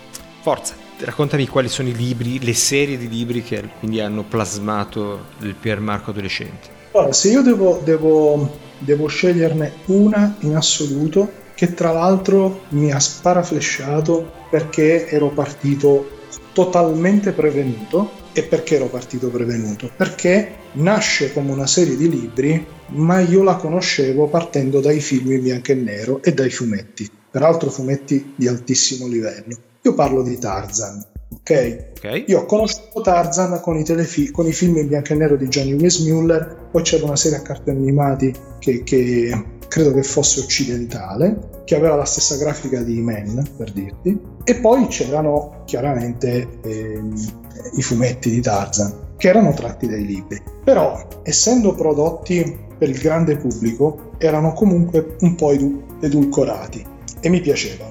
Quando mi ricordo che avrò avuto una decina d'anni, massimo 12 anni, ehm, durante una vacanza in montagna eh, era, eh, sarò stato in Val d'Aosta, in una libreria di quelle della strada, delle strade di Aosta, in un cesto di libri, ho trovato eh, il primo libro di Tarzan, originale, pubblicato dalla Giunti Benporad Marzocco ai tempi, che aveva tra l'altro sulla copertina eh, un disegno tratto dal fumetto. Ho detto, boh, mi piace Tarzan, me lo leggo. E sono rimasto estasiato, estasiato. Innanzitutto per lo stile narrativo di Burroughs, che è uno stile molto asciutto, eh, poco infiocchettato, poco barocco, eh, quasi giornalistico. Mm. E poi per la crudezza di certe descrizioni, cioè io ero abituato a un Tarzan sicuramente edulcorato e invece questo qui era, era, veramente... era un Tarzan pulp questo.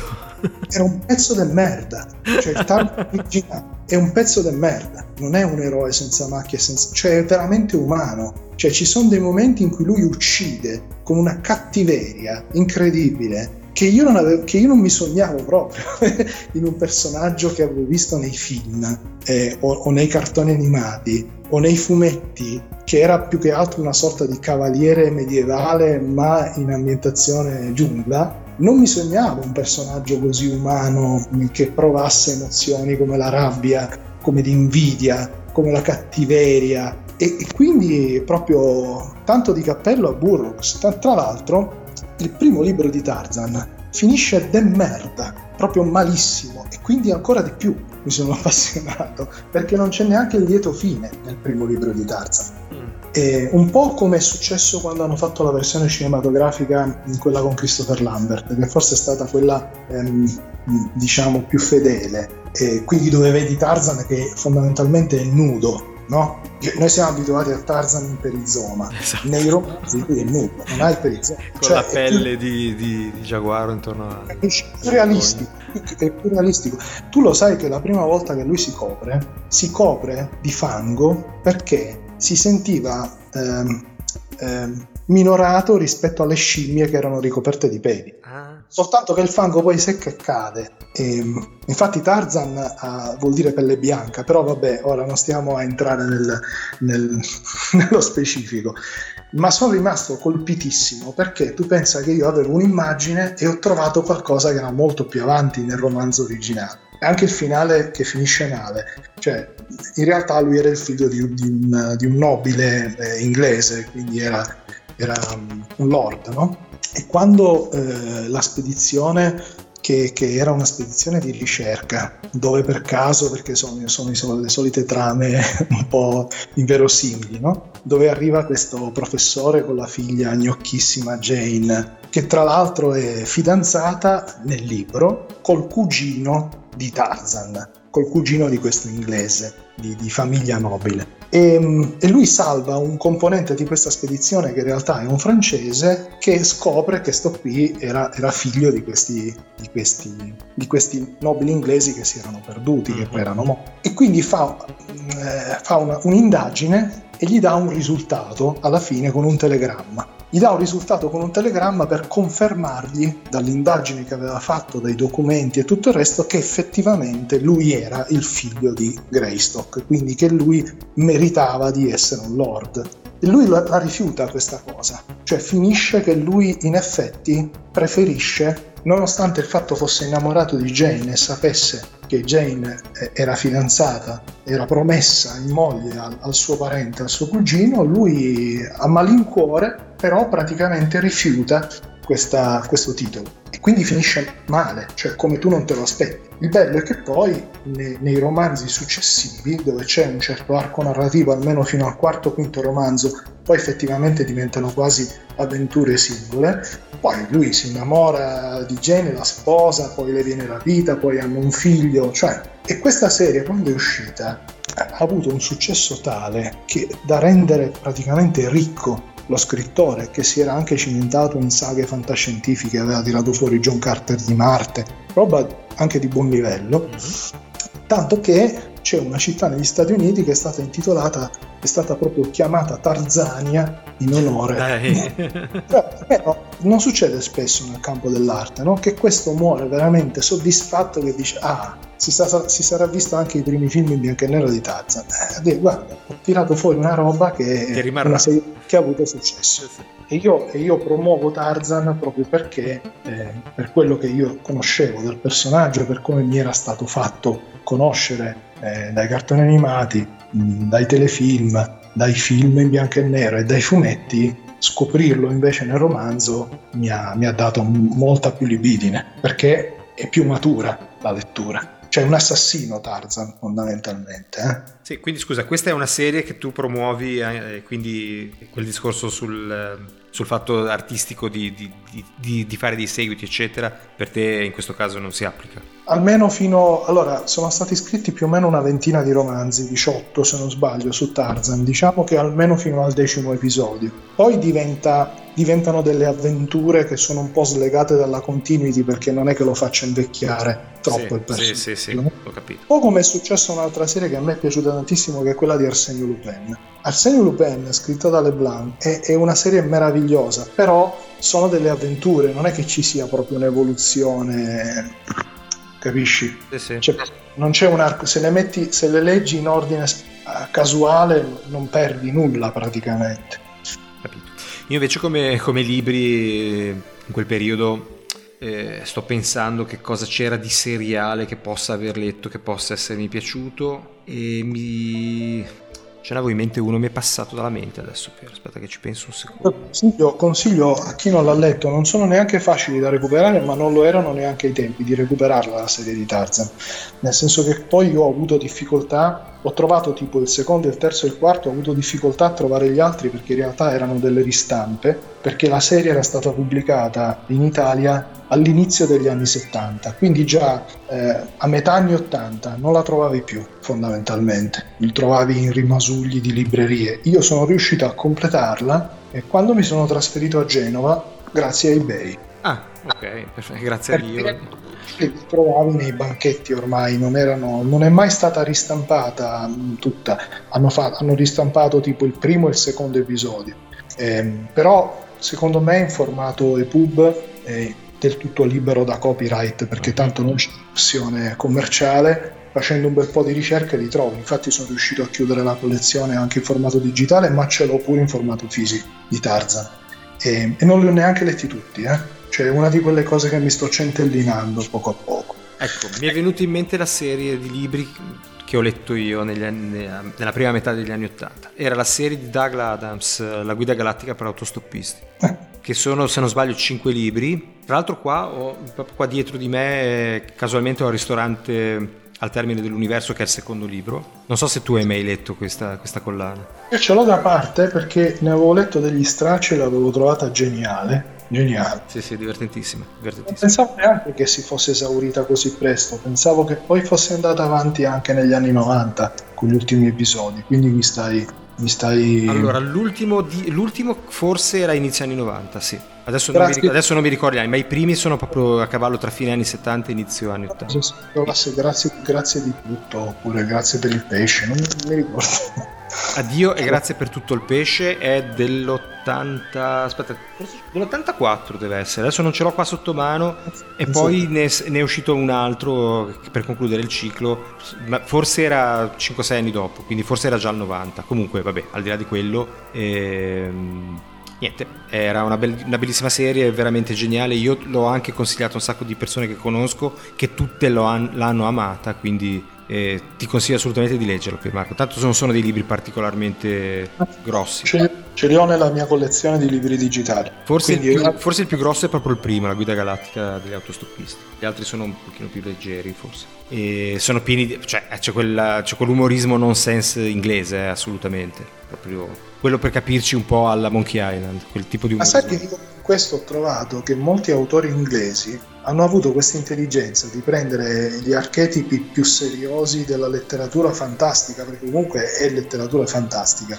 la fantascienza e il fantasy, e di metterci la classica ironia inglese, il classico umorismo, lo humor a volte anche un po' nero inglese, che dà un sapore completamente differente a livello di ottica e anche a livello di godibilità, quello che forse è considerato un po' troppo ingessato sì. dal punto di vista del genere. Per esempio mi viene in mente eh, il, um, la saga del mondo del disco, no? sì, che era stata trasporta, trasposta in, eh, in avventure e anche quella è una situazione che mette un po' in ridicolo lo stereotipo fantastico, classico, no? legato ai maghi e cose di questo tipo. Anche quella, che... anche quella, è una bella serie, ma non l'ho mai letta purtroppo. Io sono sicuro che se non ci fossero stati autori come Adams o come quello, come si chiama, del mondo del disco, che tra l'altro sono amico della figlia su Facebook, faccio queste belle figure del merda. Tanto sono inglesi, non sentiranno mai, ma lui è morto. Ehm, Allora, aspetta, se no, se no c'è Discworld Pratchett, Terry Pratchett. Io sono, okay. sono, sono, amico di Rihanna, che è la figlia, che comunque lavora nell'ambito creativo, videogiochi, eh, letteratura, è rimasto in quell'ambito. Comunque, dicevo, e, e non sto guardando da nessuna parte, eh, quindi mi sono ricordato, mi, mi sono salvato in corner. E, ehm, se non ci fossero stati autori come Adams, Pratchett e altri, io non credo che sarebbero venuti fuori autori successivi come la Rowling con eh, Harry Potter e altri, perché sono sicuro che comunque la letteratura eh, dà un bagaglio di, di, di, narrazioni, di emozioni, anche di saggezza, di, di capacità che poi si trasmette, no? Perché quando un autore inizia a scrivere non può non essere influenzato da quello che gli è piaciuto da bambino. Assolutamente. Infatti io guarda molte delle, delle mie avventurine, mie, dei miei giochini che ho fatto, mi sono basato come tipo di umorismo proprio sulla guida galattica perché mi ha, mi ha influenzato tantissimo come, come tipo di oh, eh, specifichiamo che stiamo parlando di serie perché non sono i miei autori preferiti ma se io devo parlare di serie parlo sì, di sì. serie. È l'unica serie ah. di libri che ho letto penso negli anni Ottanta perché se vogliamo escludere Il Signore degli Anelli che sono tre libri, ok? Per il resto non... Sì vabbè ho letto anche L'Hobbit quindi quattro libri per il resto l'unica serie che ho letto è questa. No, io invece ne ho lette tante, questo stavo dicendo, ne ho lette tante, ma alla fine secondo me Tarzan o Arsenio Lupin, se vogliamo ci metto pure dentro Rock Ball, che sono tutte robe 800, eh, praticamente ottocentesche, fondamentalmente ottocentesche, a, part- a parte Tarzan che è andato un po' più avanti. Ehm, ne ho lette tante, ma quelle sono quelle che mi hanno coinvolto di più. I miei autori preferiti sono altri a livello letterario, però se parlo di serie sono quelli. Ok. Abbiamo toccato anche i libri, quindi. E vogliamo tornare un attimo ai videogiochi, cosa dici? Eh, torniamo ai videogiochi con gli anni 90. Con gli anni 90. Oh, anni 90 eh, c'è stata un'esplosione della serializzazione, diciamo che avere un seguito era quasi la normalità per qualunque gioco avesse avuto un minimo di successo. Io credo che e qua mi posso sbilanciare perché almeno a differenza dei cartoni animati e dei telefilm sui videogiochi sono, sono abbastanza un esperto, vista l'esperienza, vista la, la, l'esperienza pratica che ho avuto, eh, che una, una, serialità come quella che è stata lanciata all'inizio degli anni 90 in sala giochi con Street Fighter 2 e che è andata avanti con delle declinazioni anche minime, no? Perché certo. Street Fighter 2 ha avuto eh, Turbo Street Fighter 2 es- esatto, Champion Edition ha avuto la Hyper Street Fighter, la, la Turbo Edition, poi è diventato 3 poi è diventato 3 um, arcade champion, eh, eccetera, eccetera. Cioè, una cosa mostruosa, no? Questa, questa sì. iterativa dei picchiaduro. E tra l'altro è uscito venerdì scorso, è uscito Street Fighter 6 che hai già provato? E quindi vedi che sia... Ma era già... la demo era già in giro da, da un bel po', eh? E quindi, cioè, pensa un po', neanche a farlo apposta, stiamo facendo una puntata dove parliamo di un argomento che avevamo deciso prima mm-hmm. e mentre stiamo parlando sono usciti due titoli rappresentativi di, di epoche mh, passate, ma la serialità non prosegue fino ad oggi. sì, Beh, esatto. Diablo 4 e Street Fighter 6 sono comunque dei titoloni, sì, sì. stiamo di titoli di basso livello per il genere chiaramente a cui appartengono. Ecco, a te fa piacere che sia uscito un nuovo Street Fighter o no? Ma sai, eh, ti dirò la verità, ehm, mi è capitato di inviare al PR che cura la distribuzione in Italia di Capcom e quindi anche di Street Fighter la prima e l'ultima pagina, che in realtà non erano la prima, ma erano le prime due e le ultime due pagine della mia recensione di Street Fighter, perché erano, erano tipo 6-7 pagine di recensione su Console Mania. Ok. Era andata in, in, nel numero, credo, settembre 92, che però io avevo scritto almeno due mesi prima, a luglio, perché era uscita a settembre 92 la versione PAL e normalmente su console mania si preferiva aspettare eh, che fosse reperibile in Europa certo quindi... non che non si aveva notizia e allora dici ok tanto vale parlare di quella giapponese perché non sai mai quando uscirà quella europea. Però non c'era una distanza così io mi ero già preso la versione giapponese subito ci mancava pure altro che era pure meglio. E, ehm, e ti posso dire che quello che io ho scritto in quella recensione che era validissimo ai tempi. Infatti il motivo per cui gliel'ho mandata, che è quello per cui poi alla fine ne avevamo parlato ovviamente, mm-hmm. è che io credo di essere stato uno dei primi a dare un voto quasi massimo, 99 alla fine era 99 su 100 era come il massimo, no? a, un, a, un, gioco, a un videogioco, perché si tendeva ai tempi a cercare di non, di non dare voti troppo alti anche quando i giochi erano dei capolavori. E infatti le altre riviste che avevano trattato ehm, Street Fighter, per esempio mi ricordo Game Power, me lo ricordo perché non ce n'erano tante. Non gli aveva dato 99, credo gli avesse dato 94, 95, ma sicuramente non 99. Perché quando io ho visto Street Fighter 2 ho detto, vedi, un po' l'effetto Monkey Island 1, cioè questo è un gioco per come è stato strutturato eh, che si chiude senza sbavature, cioè un gioco tecnicamente perfetto, ehm, soprattutto riguardo a quella cosa che aveva solo Street Fighter e che si è portata avanti per anni e che ancora credo che abbia solo Street Fighter, cioè l'utilizzo di sei pulsanti, che è una cosa da bestemmia. Cioè, ai tempi, quando il, il, creatore è venuto fuori dicendo mettiamo sei pulsanti, gli hanno detto sei pazzo, sei pulsanti, cioè non ci sono neanche sei dita nella mano. Come ti viene fuori questa idea? Non ha senso. Eppure lui si è impuntato ed è stato realizzato così, cioè il famoso pugno forte, pugno medio, pugno debole, calcio forte, calcio medio, calcio debole, che più è forte, più fa male, ma è anche più lento. Più è debole, meno fa male, ma è più veloce. Avrebbe benissimo potuto fare come ha fatto Tekken dopo, cioè pugno forte, pugno debole, calcio forte, calcio debole, facendoli diventare pugno sinistro, pugno destro, calcio sinistro, calcio destro, no? Uh-huh. Perché? Perché è più immediato quattro pulsanti. Nonostante il fatto che poi sai benissimo che ci sono 10.000 combinazioni sì, costruite certo, certo. Combo vari. Street Fighter partiva già molto tecnico, tanto che io stesso non li usavo neanche tutti e sei. E quindi, come ho scritto nella recensione, soprattutto ai tempi, paragonare Street Fighter agli altri eh, videogiochi di botte era come paragonare gli scacchi con la dama anche prendendo il videogioco di botte più evoluto, cioè era un altro pianeta, la complessità tattica di uno Street Fighter era inarrivabile. E in realtà, pur avendo introdotto tutta una serie di aggiunte negli anni, nei decenni, si può dire nei decenni successivi, con eh, energie, barre che si mosse finali più o meno forti, ehm, contromosse controparate, la base rimane quella. Cioè, ora quest'ultimo episodio di Street Fighter, secondo me, è un po' una summa perché hanno cercato di prendere, si sono fatti una sorta di esame di coscienza, hanno cercato di prendere tutto quello che secondo loro aveva funzionato a partire da Street Fighter 2,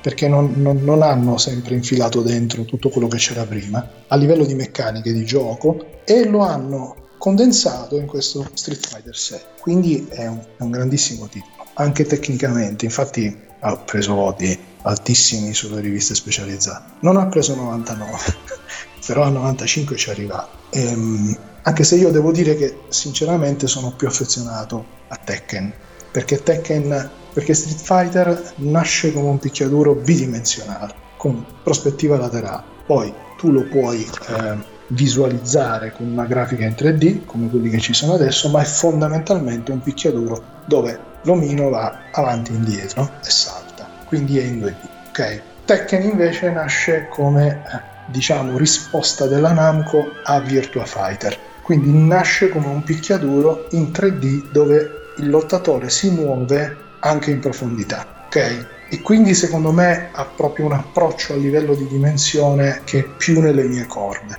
Più nelle mie corde. E di quello però il prossimo Tekken uscirà tra qualche mese, non adesso. Ci sei Robby? Sì, sì, sono qua, sono qua. Aspettavo che finissi okay. la tua disamina sulla preferenza tra Tekken e... Pure che cada la linea. No, no, no, siamo, ci siamo. So, ci siamo. solo che non sono il tuo genere, quindi mi fermo. No, non sono il mio genere, ma io ho giocato un po' di Tekken, i primi tre li ho giocati, anche il Tag Tournament ho giocato, però Street Fighter no, per esempio, proprio mi sono sempre tenuto a debita distanza perché tutti quei tasti, eccetera, anche al bar mi ricordo che non era il mio, non era il mio, il mio massimo. Poi magari mi fermavo a guardare la gente giocare, ma non, non, mi, non mi, ha mai divertito più di tanto. I picchiaduro non sono il mio genere, per fortuna. Eh. Come del resto, eh, invece, ad esempio, sono il mio genere i giochi di guida, come sai. Anzi, forse un tempo lo erano molto di più. Ti ricordi che ero appassionatissimo, compravo anche giochi di moto, compravo giochi di qualunque tipo che, che fossero giochi di guida.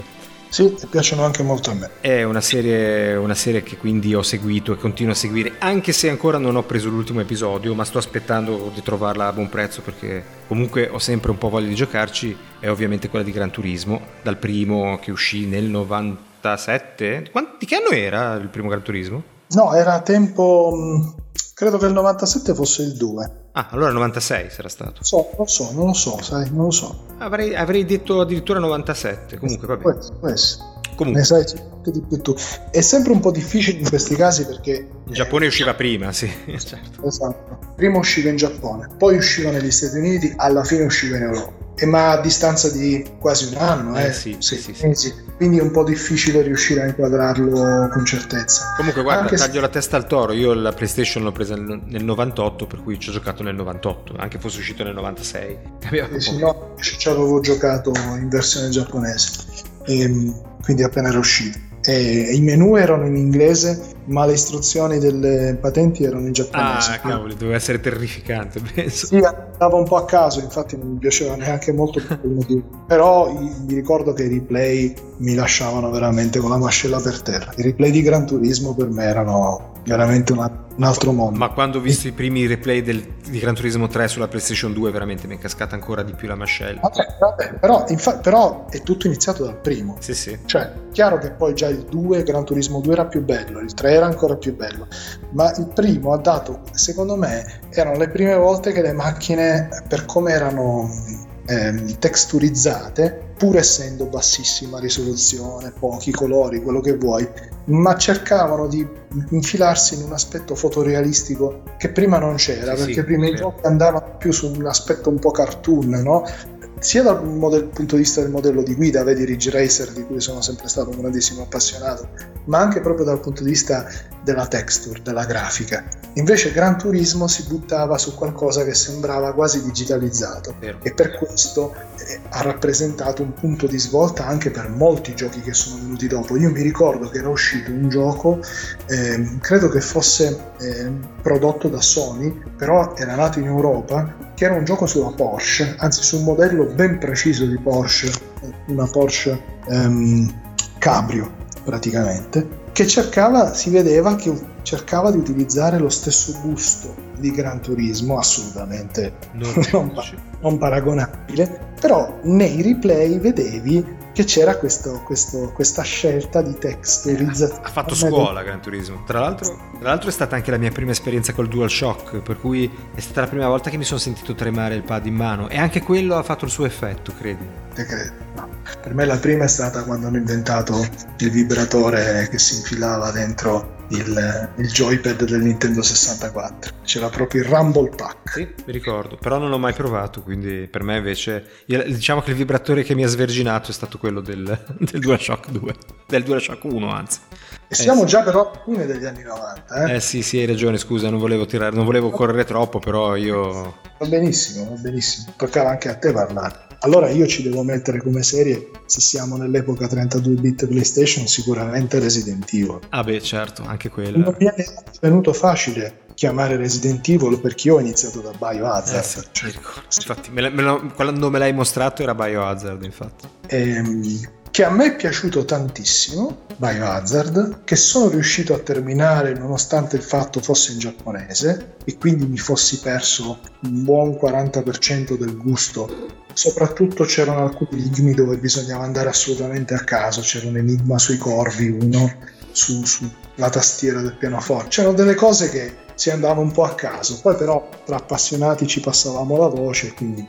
E, ehm, e quando io ho chiuso Resident Evil, che per me è Biohazard, che per me è stato un trip, perché mi ricordo che l'ho finito in due sessioni di gioco da tre ore e mezza, più o meno. Mamma mia. Ho detto, cavolo, questo è un gioco perfetto. E sai perché? Perché al di là dell'ambientazione horror nelle mie corde, dei film degli zombie nelle mie corde, era tutto quello che le vecchie avventure grafiche con risoluzione di enigmi per motivi tecnici e legati al fatto che nascevano come evoluzione delle avventure testuali, nonostante l'interfaccia introdotta da, da Lucas Games, non erano mai riusciti a essere, perché di fatto più che il discorso action, Biohazard rimane un'avventura perché devi raccogliere oggetti, perché devi risolvere enigmi, perché i nemici su schermo, soprattutto nel primo, sono tipo uno zombie alla volta. Certo, poi devi esplorare, devi gestire l'inventario, tutte cose di questo tipo. Hai, hai, proprio detto la cosa giusta, l'esplorazione, l'atmosfera, che è quello che secondo me caratterizzava le migliori avventure grafiche, è il fulcro del gioco.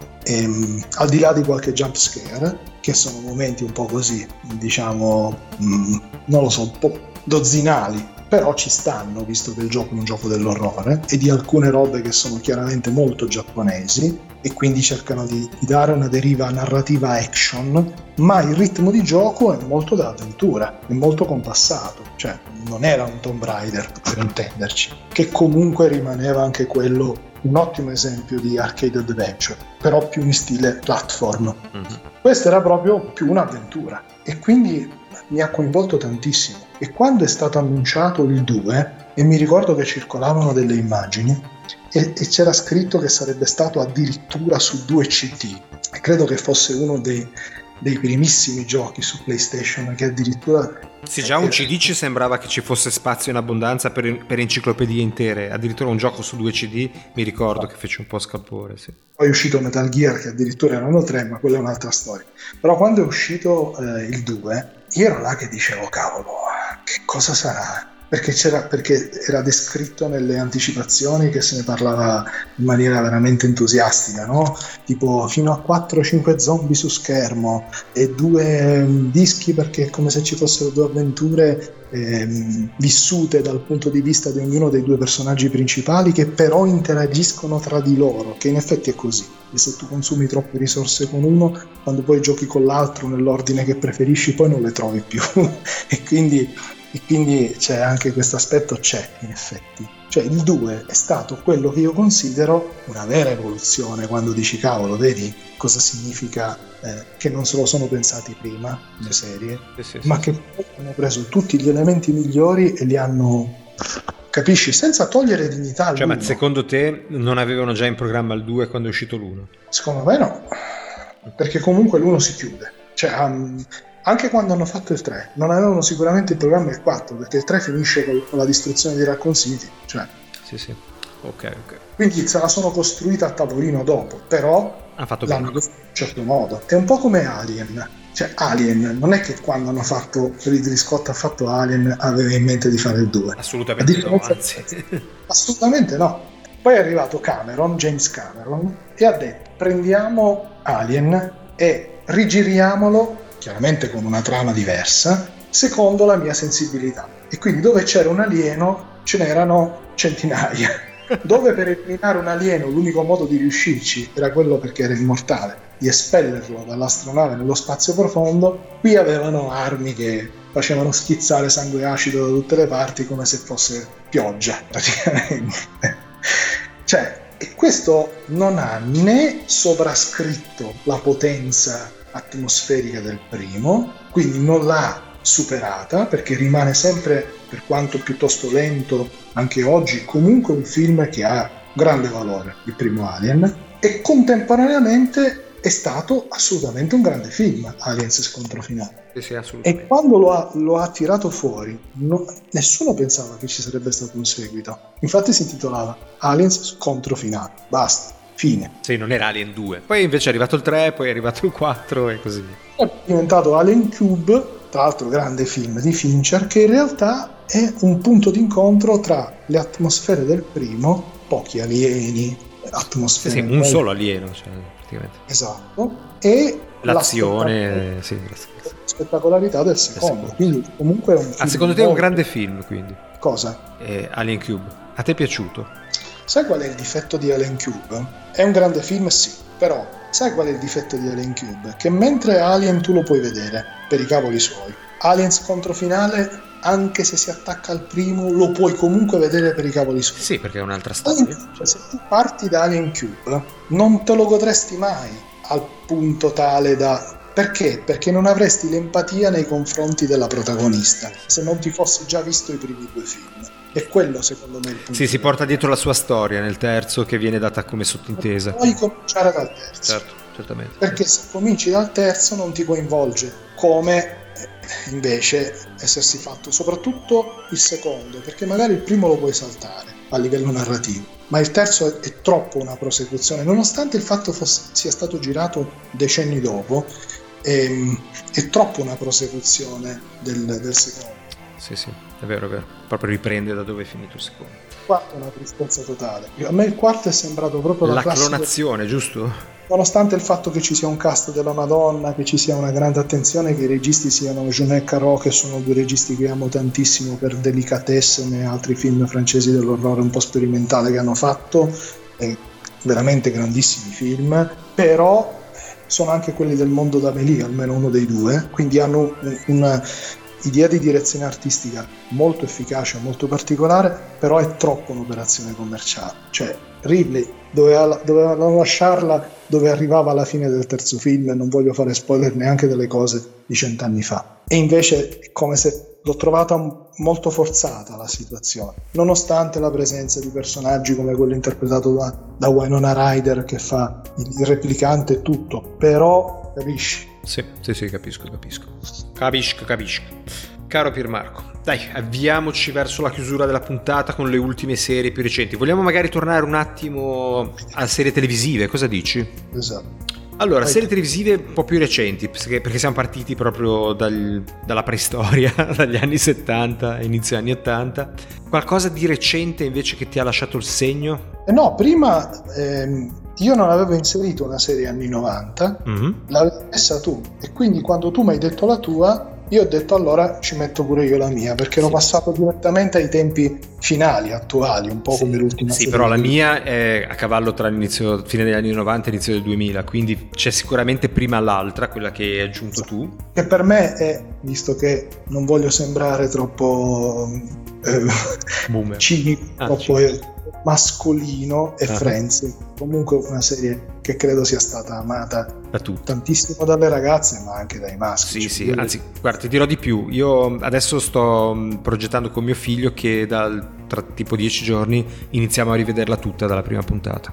Quindi lui vuole vederla e io sono felicissimo di rivederla perché mi era piaciuta tantissimo. Poi è piena di, di ospiti, di guest star interessanti. Insomma, è una, una, gran bella serie. Un po' fuori dai tempi, forse, perché vedere gente senza cellulare adesso fa un po', fa un po strano, no? Però, però se ci pensi, eh, quando è uscita invece era avanti, era avanti anche a livello di concept. Il fatto sì. di fare una serie su un gruppo di amici che abitavano vicini e si vedevano eh, lì al bar era strano rispetto perché? Perché eravamo abituati a serie che avessero una trama un po' più strutturata rispetto a una cosa che si costruiva di puntata in puntata e che poi alla fine aveva a che fare con la vita quotidiana di questi ragazzi. Ed è, e io l'ho trovata una serie geniale sia nell'umorismo perché veramente mi faceva ridere tantissimo e poi come dicevi tu nelle trovate che avevano, perché la roba tipo la guest star Brad Pitt, che in realtà era il fidanzato dell'attrice, eh, come si chiama? Jennifer eh, Austin.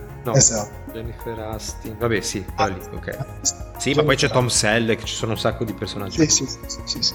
Eh, e negli anni, appunto, quando hai detto che la ricominci a vedere con tuo figlio, sono la bellezza di otto stagioni con una scovanata di puntate a stagione. Sì, eh. sì, ma noi ce la, ce la, facciamo ogni volta che prenziamo o ceniamo insieme una puntata. Quindi. Forse sono dieci. Sì, può darsi. Comunque sono sicuro che in, in, tre mesi ce la facciamo tutta senza problemi. Ci siamo fatti serie ben più lunghe, tipo quella che sto per dire io. Vai. Che è eh, Will e Grace, che secondo me è molto sulla falsariga di Friends. Diciamo che è, è Friends 2.0 forse, però è strepitosa anche quella, divertentissima. Anche lì ci sono un sacco di attori famosi che, che partecipano. Poi hanno rifatto tre serie aggiuntive negli ultimi anni, cioè vent'anni dopo, che sono altrettanto divertenti. È un pochino più avanti forse perché parla un po' più di omosessualità e cose insomma un po', un po più sdoganate rispetto all'inizio degli anni 90, ma è assolutamente strepitosa, divertentissima. È una serie tra le mie preferite. Non avrei mai detto che Will Grace eh, era più lunga di Pezzi. Sono 10 serie, se non 11 addirittura, quindi sì, sì, bellissima comunque, te la consiglio. Cioè, l'ha vista in compagnia forse, ecco, di quei, sono di quei telefilm che forse ti godi di più in compagnia che da solo. E poi devono piacerti appunto le risate. E, e a proposito di Friends 2.0, il vero Friends 2.0 probabilmente è Big Bang Theory, perché veramente è la versione Friends però più moderna, con computer, videogiochi, telefonini, tutte cose che nella serie Friends non sono toccate nemmeno di striscio.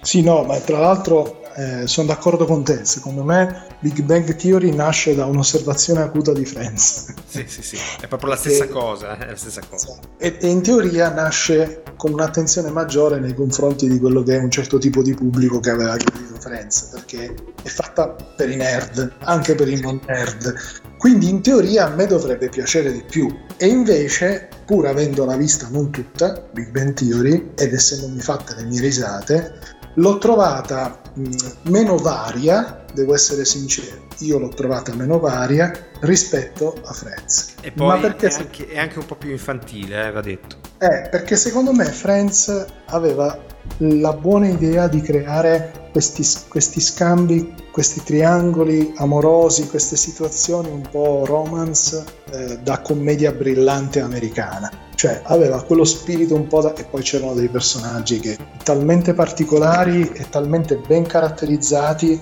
che secondo me si era creata proprio una, una sorta di simbiosi tra l'attore e il personaggio. Eh, tanto che appunto poi ci sono stati gli spin-off assolutamente imparagonabili a Friends, no? Perché... Hanno fatto lo spin-off di Gio Triviani sicuramente.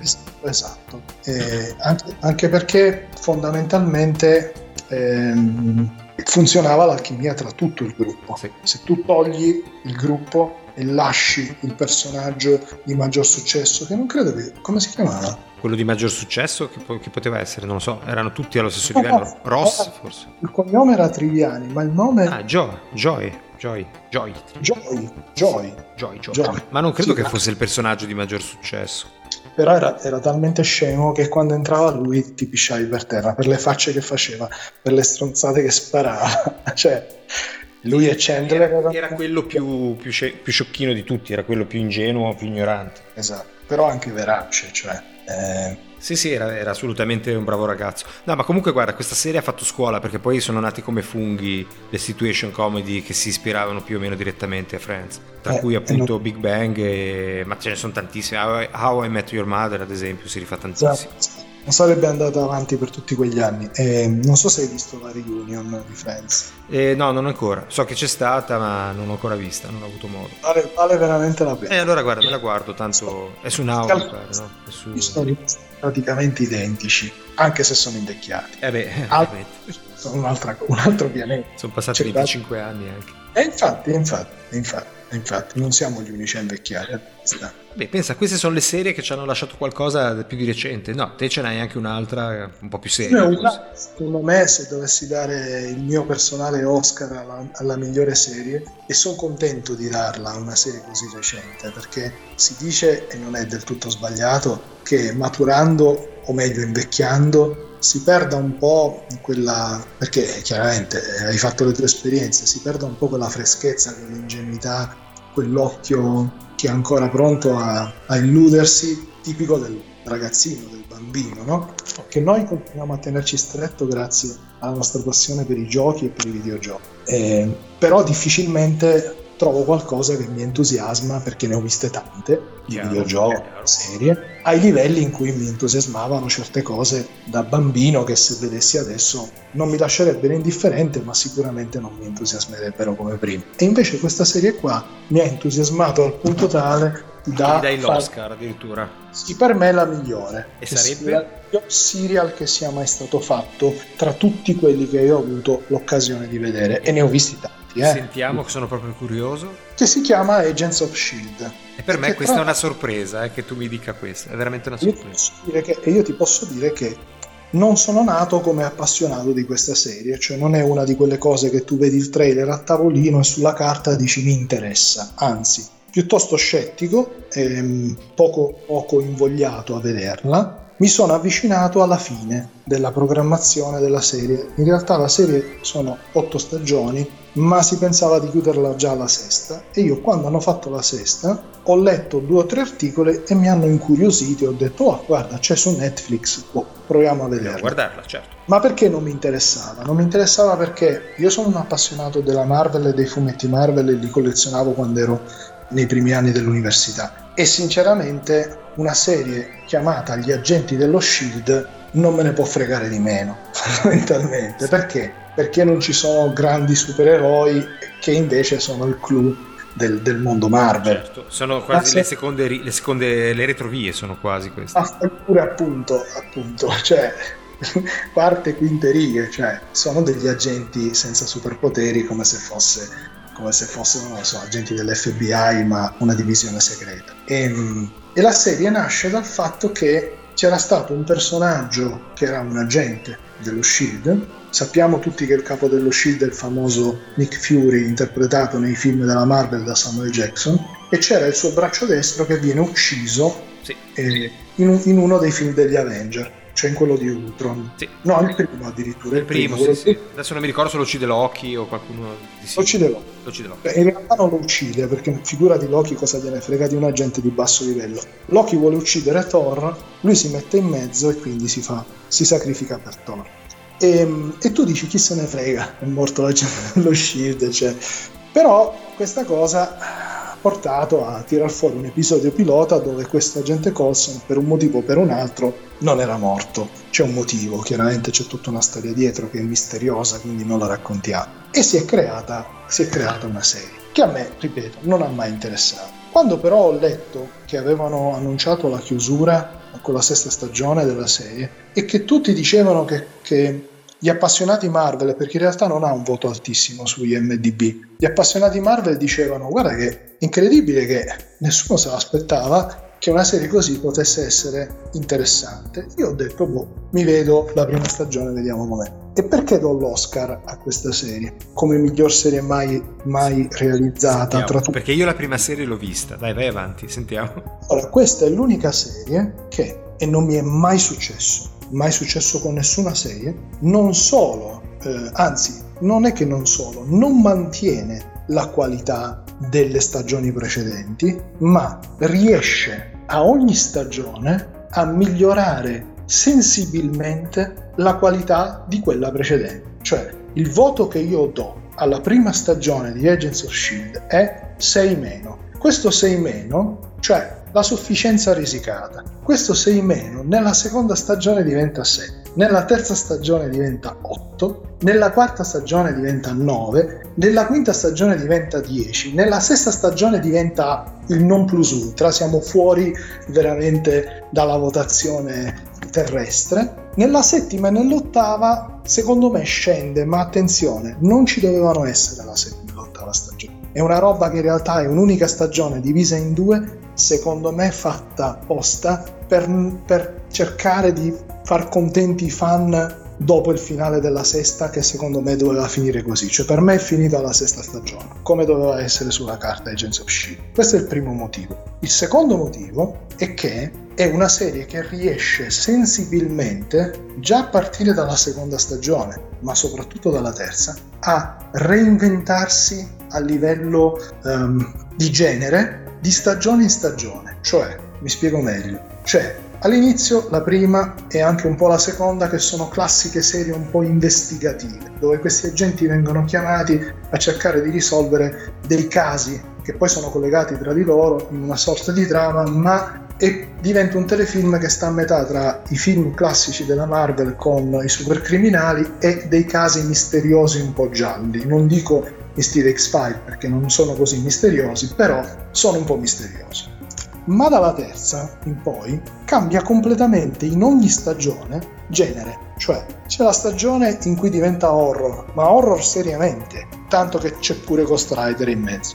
C'è la stagione in cui sembra uno spin-off di Matrix, mm-hmm. quindi diventa un fantascienza ma eh, distopica. C'è la stagione in cui diventa quasi un Indiana Jones, che in realtà è prima. C'è la stagione in cui diventa veramente un fantascienza nello spazio profondo, cioè non sono manco sulla Terra. C'è la stagione in cui fanno viaggi nel tempo, cioè a ogni serie io dico per questo per me è la serie perfetta perché sono riusciti a mettere dentro qualcosa che ti stupisce, che non è prevedibile, che ti coinvolge e che non, non si ripete al punto tale da stancarti molto bene in ogni stagione, crescendo di qualità da una stagione all'altra. Il terzo motivo, ed ultimo, è che c'è, quando tu la vedi nella sua interezza, l'evoluzione, perché in realtà è la storia, pur essendo una serie di gruppo, in realtà è la storia della nascita di un supereroe, che esiste, che esiste nei fumetti Marvel, non se lo sono inventato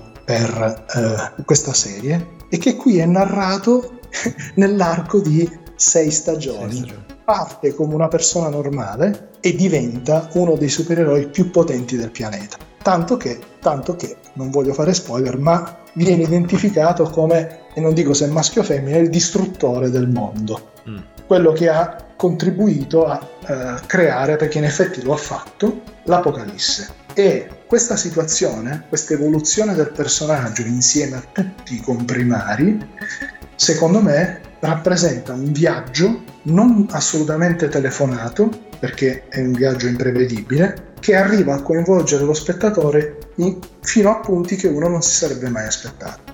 Infatti, ho voluto fare una prova per vedere se fossi solo io e l'ho consigliato a due o tre persone, anche ragazzi. Ed effettivamente mi hanno detto tutti la stessa cosa, cioè che c'è un incredibile miglioramento nella qualità quali- della serie sì, pur non facendo nulla che si ripeta, cioè non è che tu dici ok, faccio quello che ho già fatto meglio, no, faccio una cosa diversa e diventa meglio, sempre meglio. E... Vabbè, guarda, mi hai quasi convinto a guardarlo. Io ho visto la prima serie e mi sembrava la solita cavolata, però se mi dici che è migliore. È una, è una, delle, è una delle serie che mi ha fatto commuovere. Cioè ci sono state due puntate una nella terza stagione o nella quarta e una nella sesta, impossibile, non restare indifferenti, dove effettivamente mi sono commosso. Per fortuna, mi ha incuriosito, lo vedrò, lo vedrò. Perché piangere su un telefilm non è facile. No, per, no. For- per, fortuna, per fortuna, visto che poi mi vengono le crisi di cosa ero diventato troppo col cuore tenero, per fortuna ho visto ragazze che avevano i lacrimoni, cioè piangevano proprio, ma piangevano forte, non era una lacrima. Vabbè, io, io piango guardando Heidi, quindi forse piangerò anch'io, vedremo.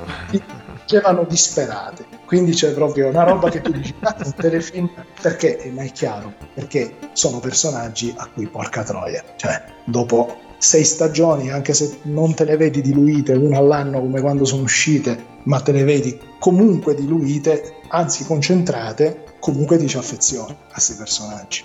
Si vede che c'è una chimica tra gli attori. Va bene, Pier, mi hai quasi venduto un telefilm, non avrei mai immaginato che nel nostro podcast eh, saremmo arrivati tanto. Che, che è successo in Friends, che è una cosa completamente diversa. Mm. Un altro punto di forza che ha avuto Friends, che è fortissimo in Agents of S.H.I.E.L.D., è che tu vedi che gli attori e i personaggi crescono insieme. Perché invecchiano insieme? Perché quando una serie ti dura 8 anni, 10 anni, poi vedi la prima puntata e dici cazzo, ma erano più giovani. Cioè, sì.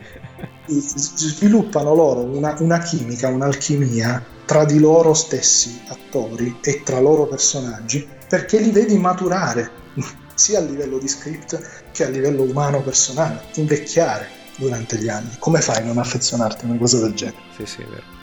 Senti Pier, andiamo verso la chiusura perché siamo a due ore di trasmissione ormai. Vuoi aggiungere ancora qualcosa alle, al concetto delle serie o, o, vuoi ancora citare velocemente qualche serie?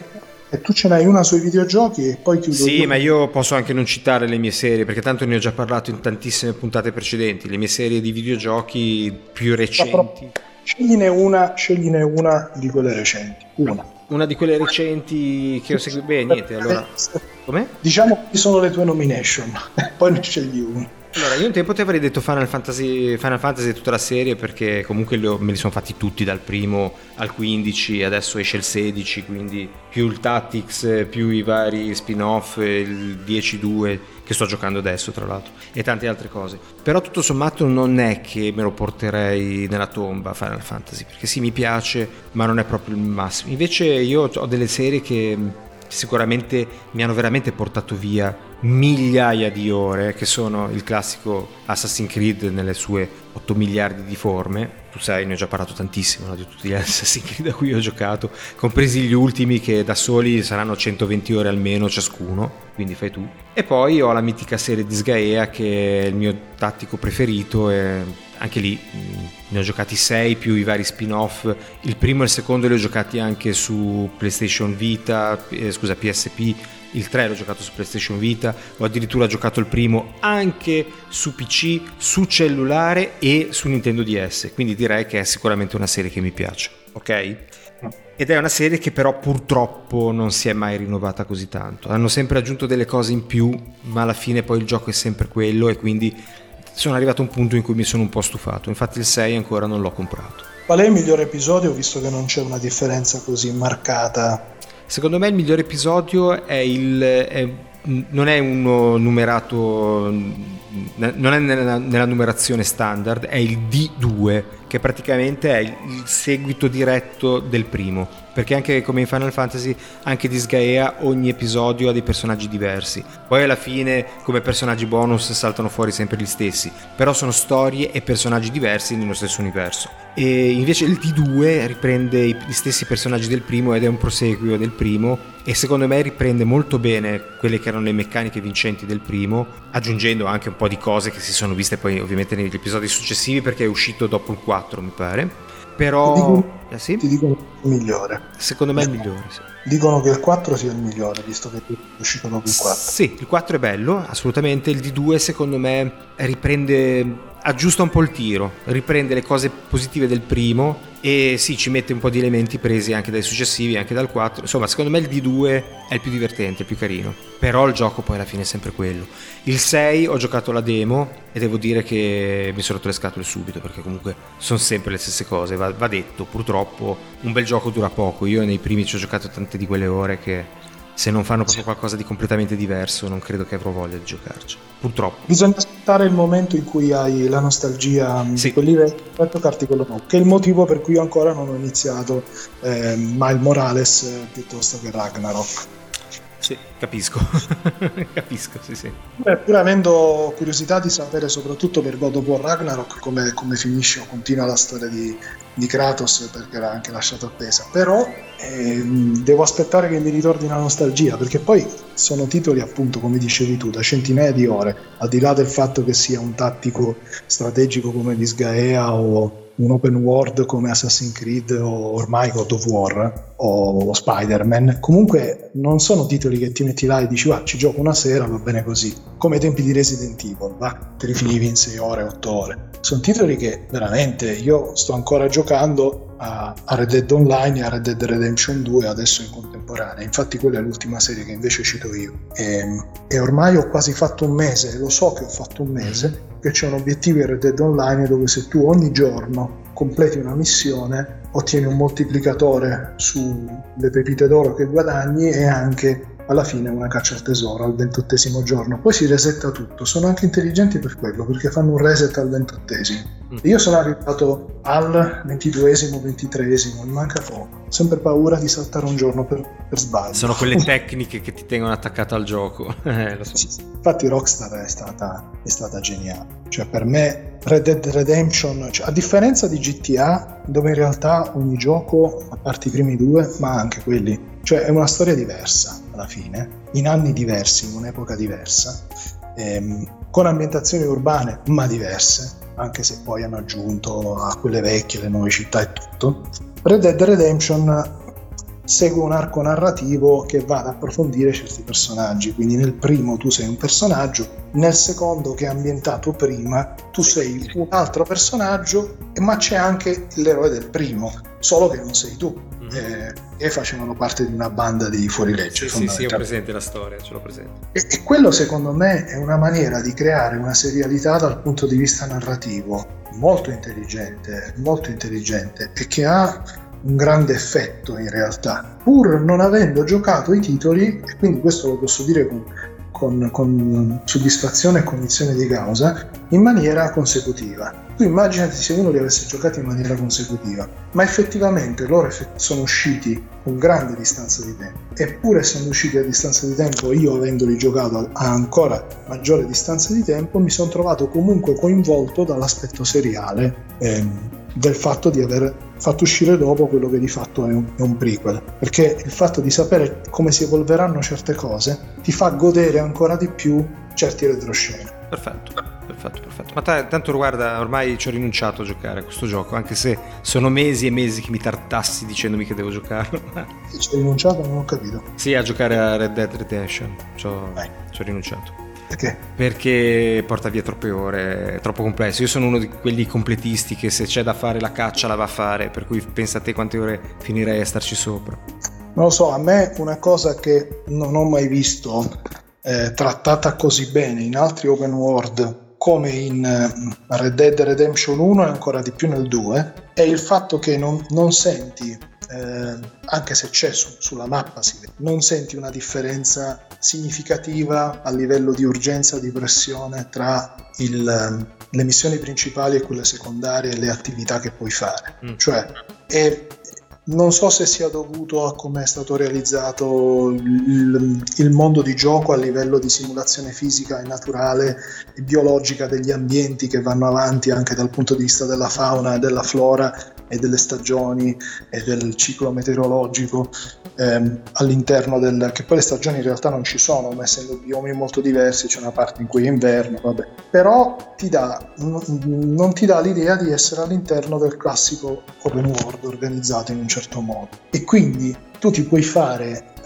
ore di partita senza sentire la pressione del doverti fare la quest principale o quella secondaria. È questo che mi spaventa godendoti profondamente l'aspetto quasi di vita quotidiana che c'è nel, nel West. E, e, per me questo gli dà un valore che finora non ho trovato in nessun altro gioco. Devo però ancora giocare Elden Ring. Quindi ah, mi disse... Okay. No, ho giocato Zelda e secondo me, ripeto, il senso che ti dà un Red Dead Redemption per motivi completamente diversi rispetto a Zelda è superiore. Mie, per le mie corde è superiore. Ehm, devo però giocare Elden Ring. Okay, Quindi okay, okay. magari cambio idea e metto per il primo posto. Però Red Dead Redemption 2 in, in congiunzione con Red Dead Online sono una, una, una coppiata perfetta. Tra l'altro, sai che è interessante l'aspetto che quando tu metti il menu di pausa, sono due giochi completamente diversi in realtà, condividono soltanto lo scenario, ma sono tra l'altro ambientati in momenti anche differenti. Ma quando tu metti il menu di pausa c'è proprio l'opzione online o storia dal menu di pausa, cioè tu tempo 20 secondi passi da un mondo all'altro. Fantastico, fantastico. Va bene, dai Pier, concludiamo la puntata a questo punto tirando delle somme sulla serialità. Abbiamo già detto all'inizio che cosa ne pensiamo e che quindi in linea di massima siamo abbastanza critici no? verso questo genere di... Forti riserve. Sì, forti verso questo... A meno che appunto non fossero già nate le serie con l'idea di essere, per motivi narrativi, qualcosa di più, più lungo eh, di quanto consentito da, da, un unico episodio. Quindi le serie di cartoni, animate sono sa- di cartoni animati della nostra gioventù sono salve assolutamente. Per quanto riguarda i giochi invece sì è una questione commerciale, né più né meno. Abbiamo visto un sacco di giochi che hanno preso il nome di giochi di successo, ma che in realtà poi potevano essere anche chiamati in maniera diversa, no? Ma, ma infatti Red Dead Redemption 2 non era assolutamente stato neanche concepito quando è uscito lui. Cioè, si sono fatti la domanda, visto il successo dell'1, hanno detto aspetta, ma se facessimo il seguito no, non lo possiamo fare, allora facciamo un prequel. Esatto, perché il seguito sarebbe finito troppo avanti negli anni. Non Sai che io giocando al 2 ho immaginato, ma se io facessi il 3, come lo farei? E ho pensato, io farei ancora un prequel del 2 tornerei ancora indietro. Ancora più nel selvaggio West andresti. Esatto, ci metterei come protagonista il capo della banda, che poi è il cattivo assoluto del primo episodio, perché è, quel, che è l'ultimo di sì, fatto. Sì, no? sì, Sono andato su internet e ho trovato un sacco di persone che hanno detto la stessa cosa. esattamente la stessa cosa. Ho detto, peccato che non fanno un terzo. Eh, vedremo, magari lo faranno, magari tra dieci anni esce. Ho detto, cazzo, ma allora se, se, non sono l'unico che lo pensa, magari lo fanno veramente. Magari lo perché fanno. se fosse il Dark Darth Vader della situazione, no? Cioè, tu, tu vedi i, i, primi episodi di Guerre Stellari, che in realtà non sono i primi in ordine cronologico, no? E il protagonista non è Darth Vader, è Luke Skywalker, sì, certo, Solo, certo. no? E poi però trovi che nei prequel... Parlano di lui, sì, esatto. È vero, è, cosa, è, vero, è, vero, è vero, hanno preso stesso, la stessa idea narrativa, assolutamente. Va bene, ci piacerebbe anche sapere i nostri ascoltatori cosa ne pensano dei prequel eh, e di questo modo di sfruttare i nomi dei giochi. Potrebbe essere interessante, se hanno voglia di scriverci, noi saremo qui pronti a confrontarci con le loro idee, vero Pier? E anche se hanno voglia di suggerirci eh, del, dei, dei, temi che possiamo prendere in considerazione per le prossime puntate speciali, perché ormai siamo vicinissimi all'inizio della, della seconda stagione. stagione. Assolutamente, assolutamente. Bene Pier, dai, allora chiudiamo qua la puntata, siamo a due ore tonde, per cui direi che possiamo salutare i nostri ascoltatori ringraziandoli moltissimo per averci seguito anche questa volta e dandogli appuntamento quindi a una prossima puntata speciale. Quindi da parte mia grazie ancora e saluti. Pier Marco, vuoi fare tu l'ultimo saluto? Anche da parte mia, grazie a te Roberto e grazie a tutti gli ascoltatori. E continuate a seguire questa serie che è la serie speciale della prima serie, visto che parliamo di serie, di Retro Gaming Lives. Eh, alla fine dello spin-off. Esatto. ciao a tutti, buona serata, ciao ciao. Ciao ciao ciao ciao ciao.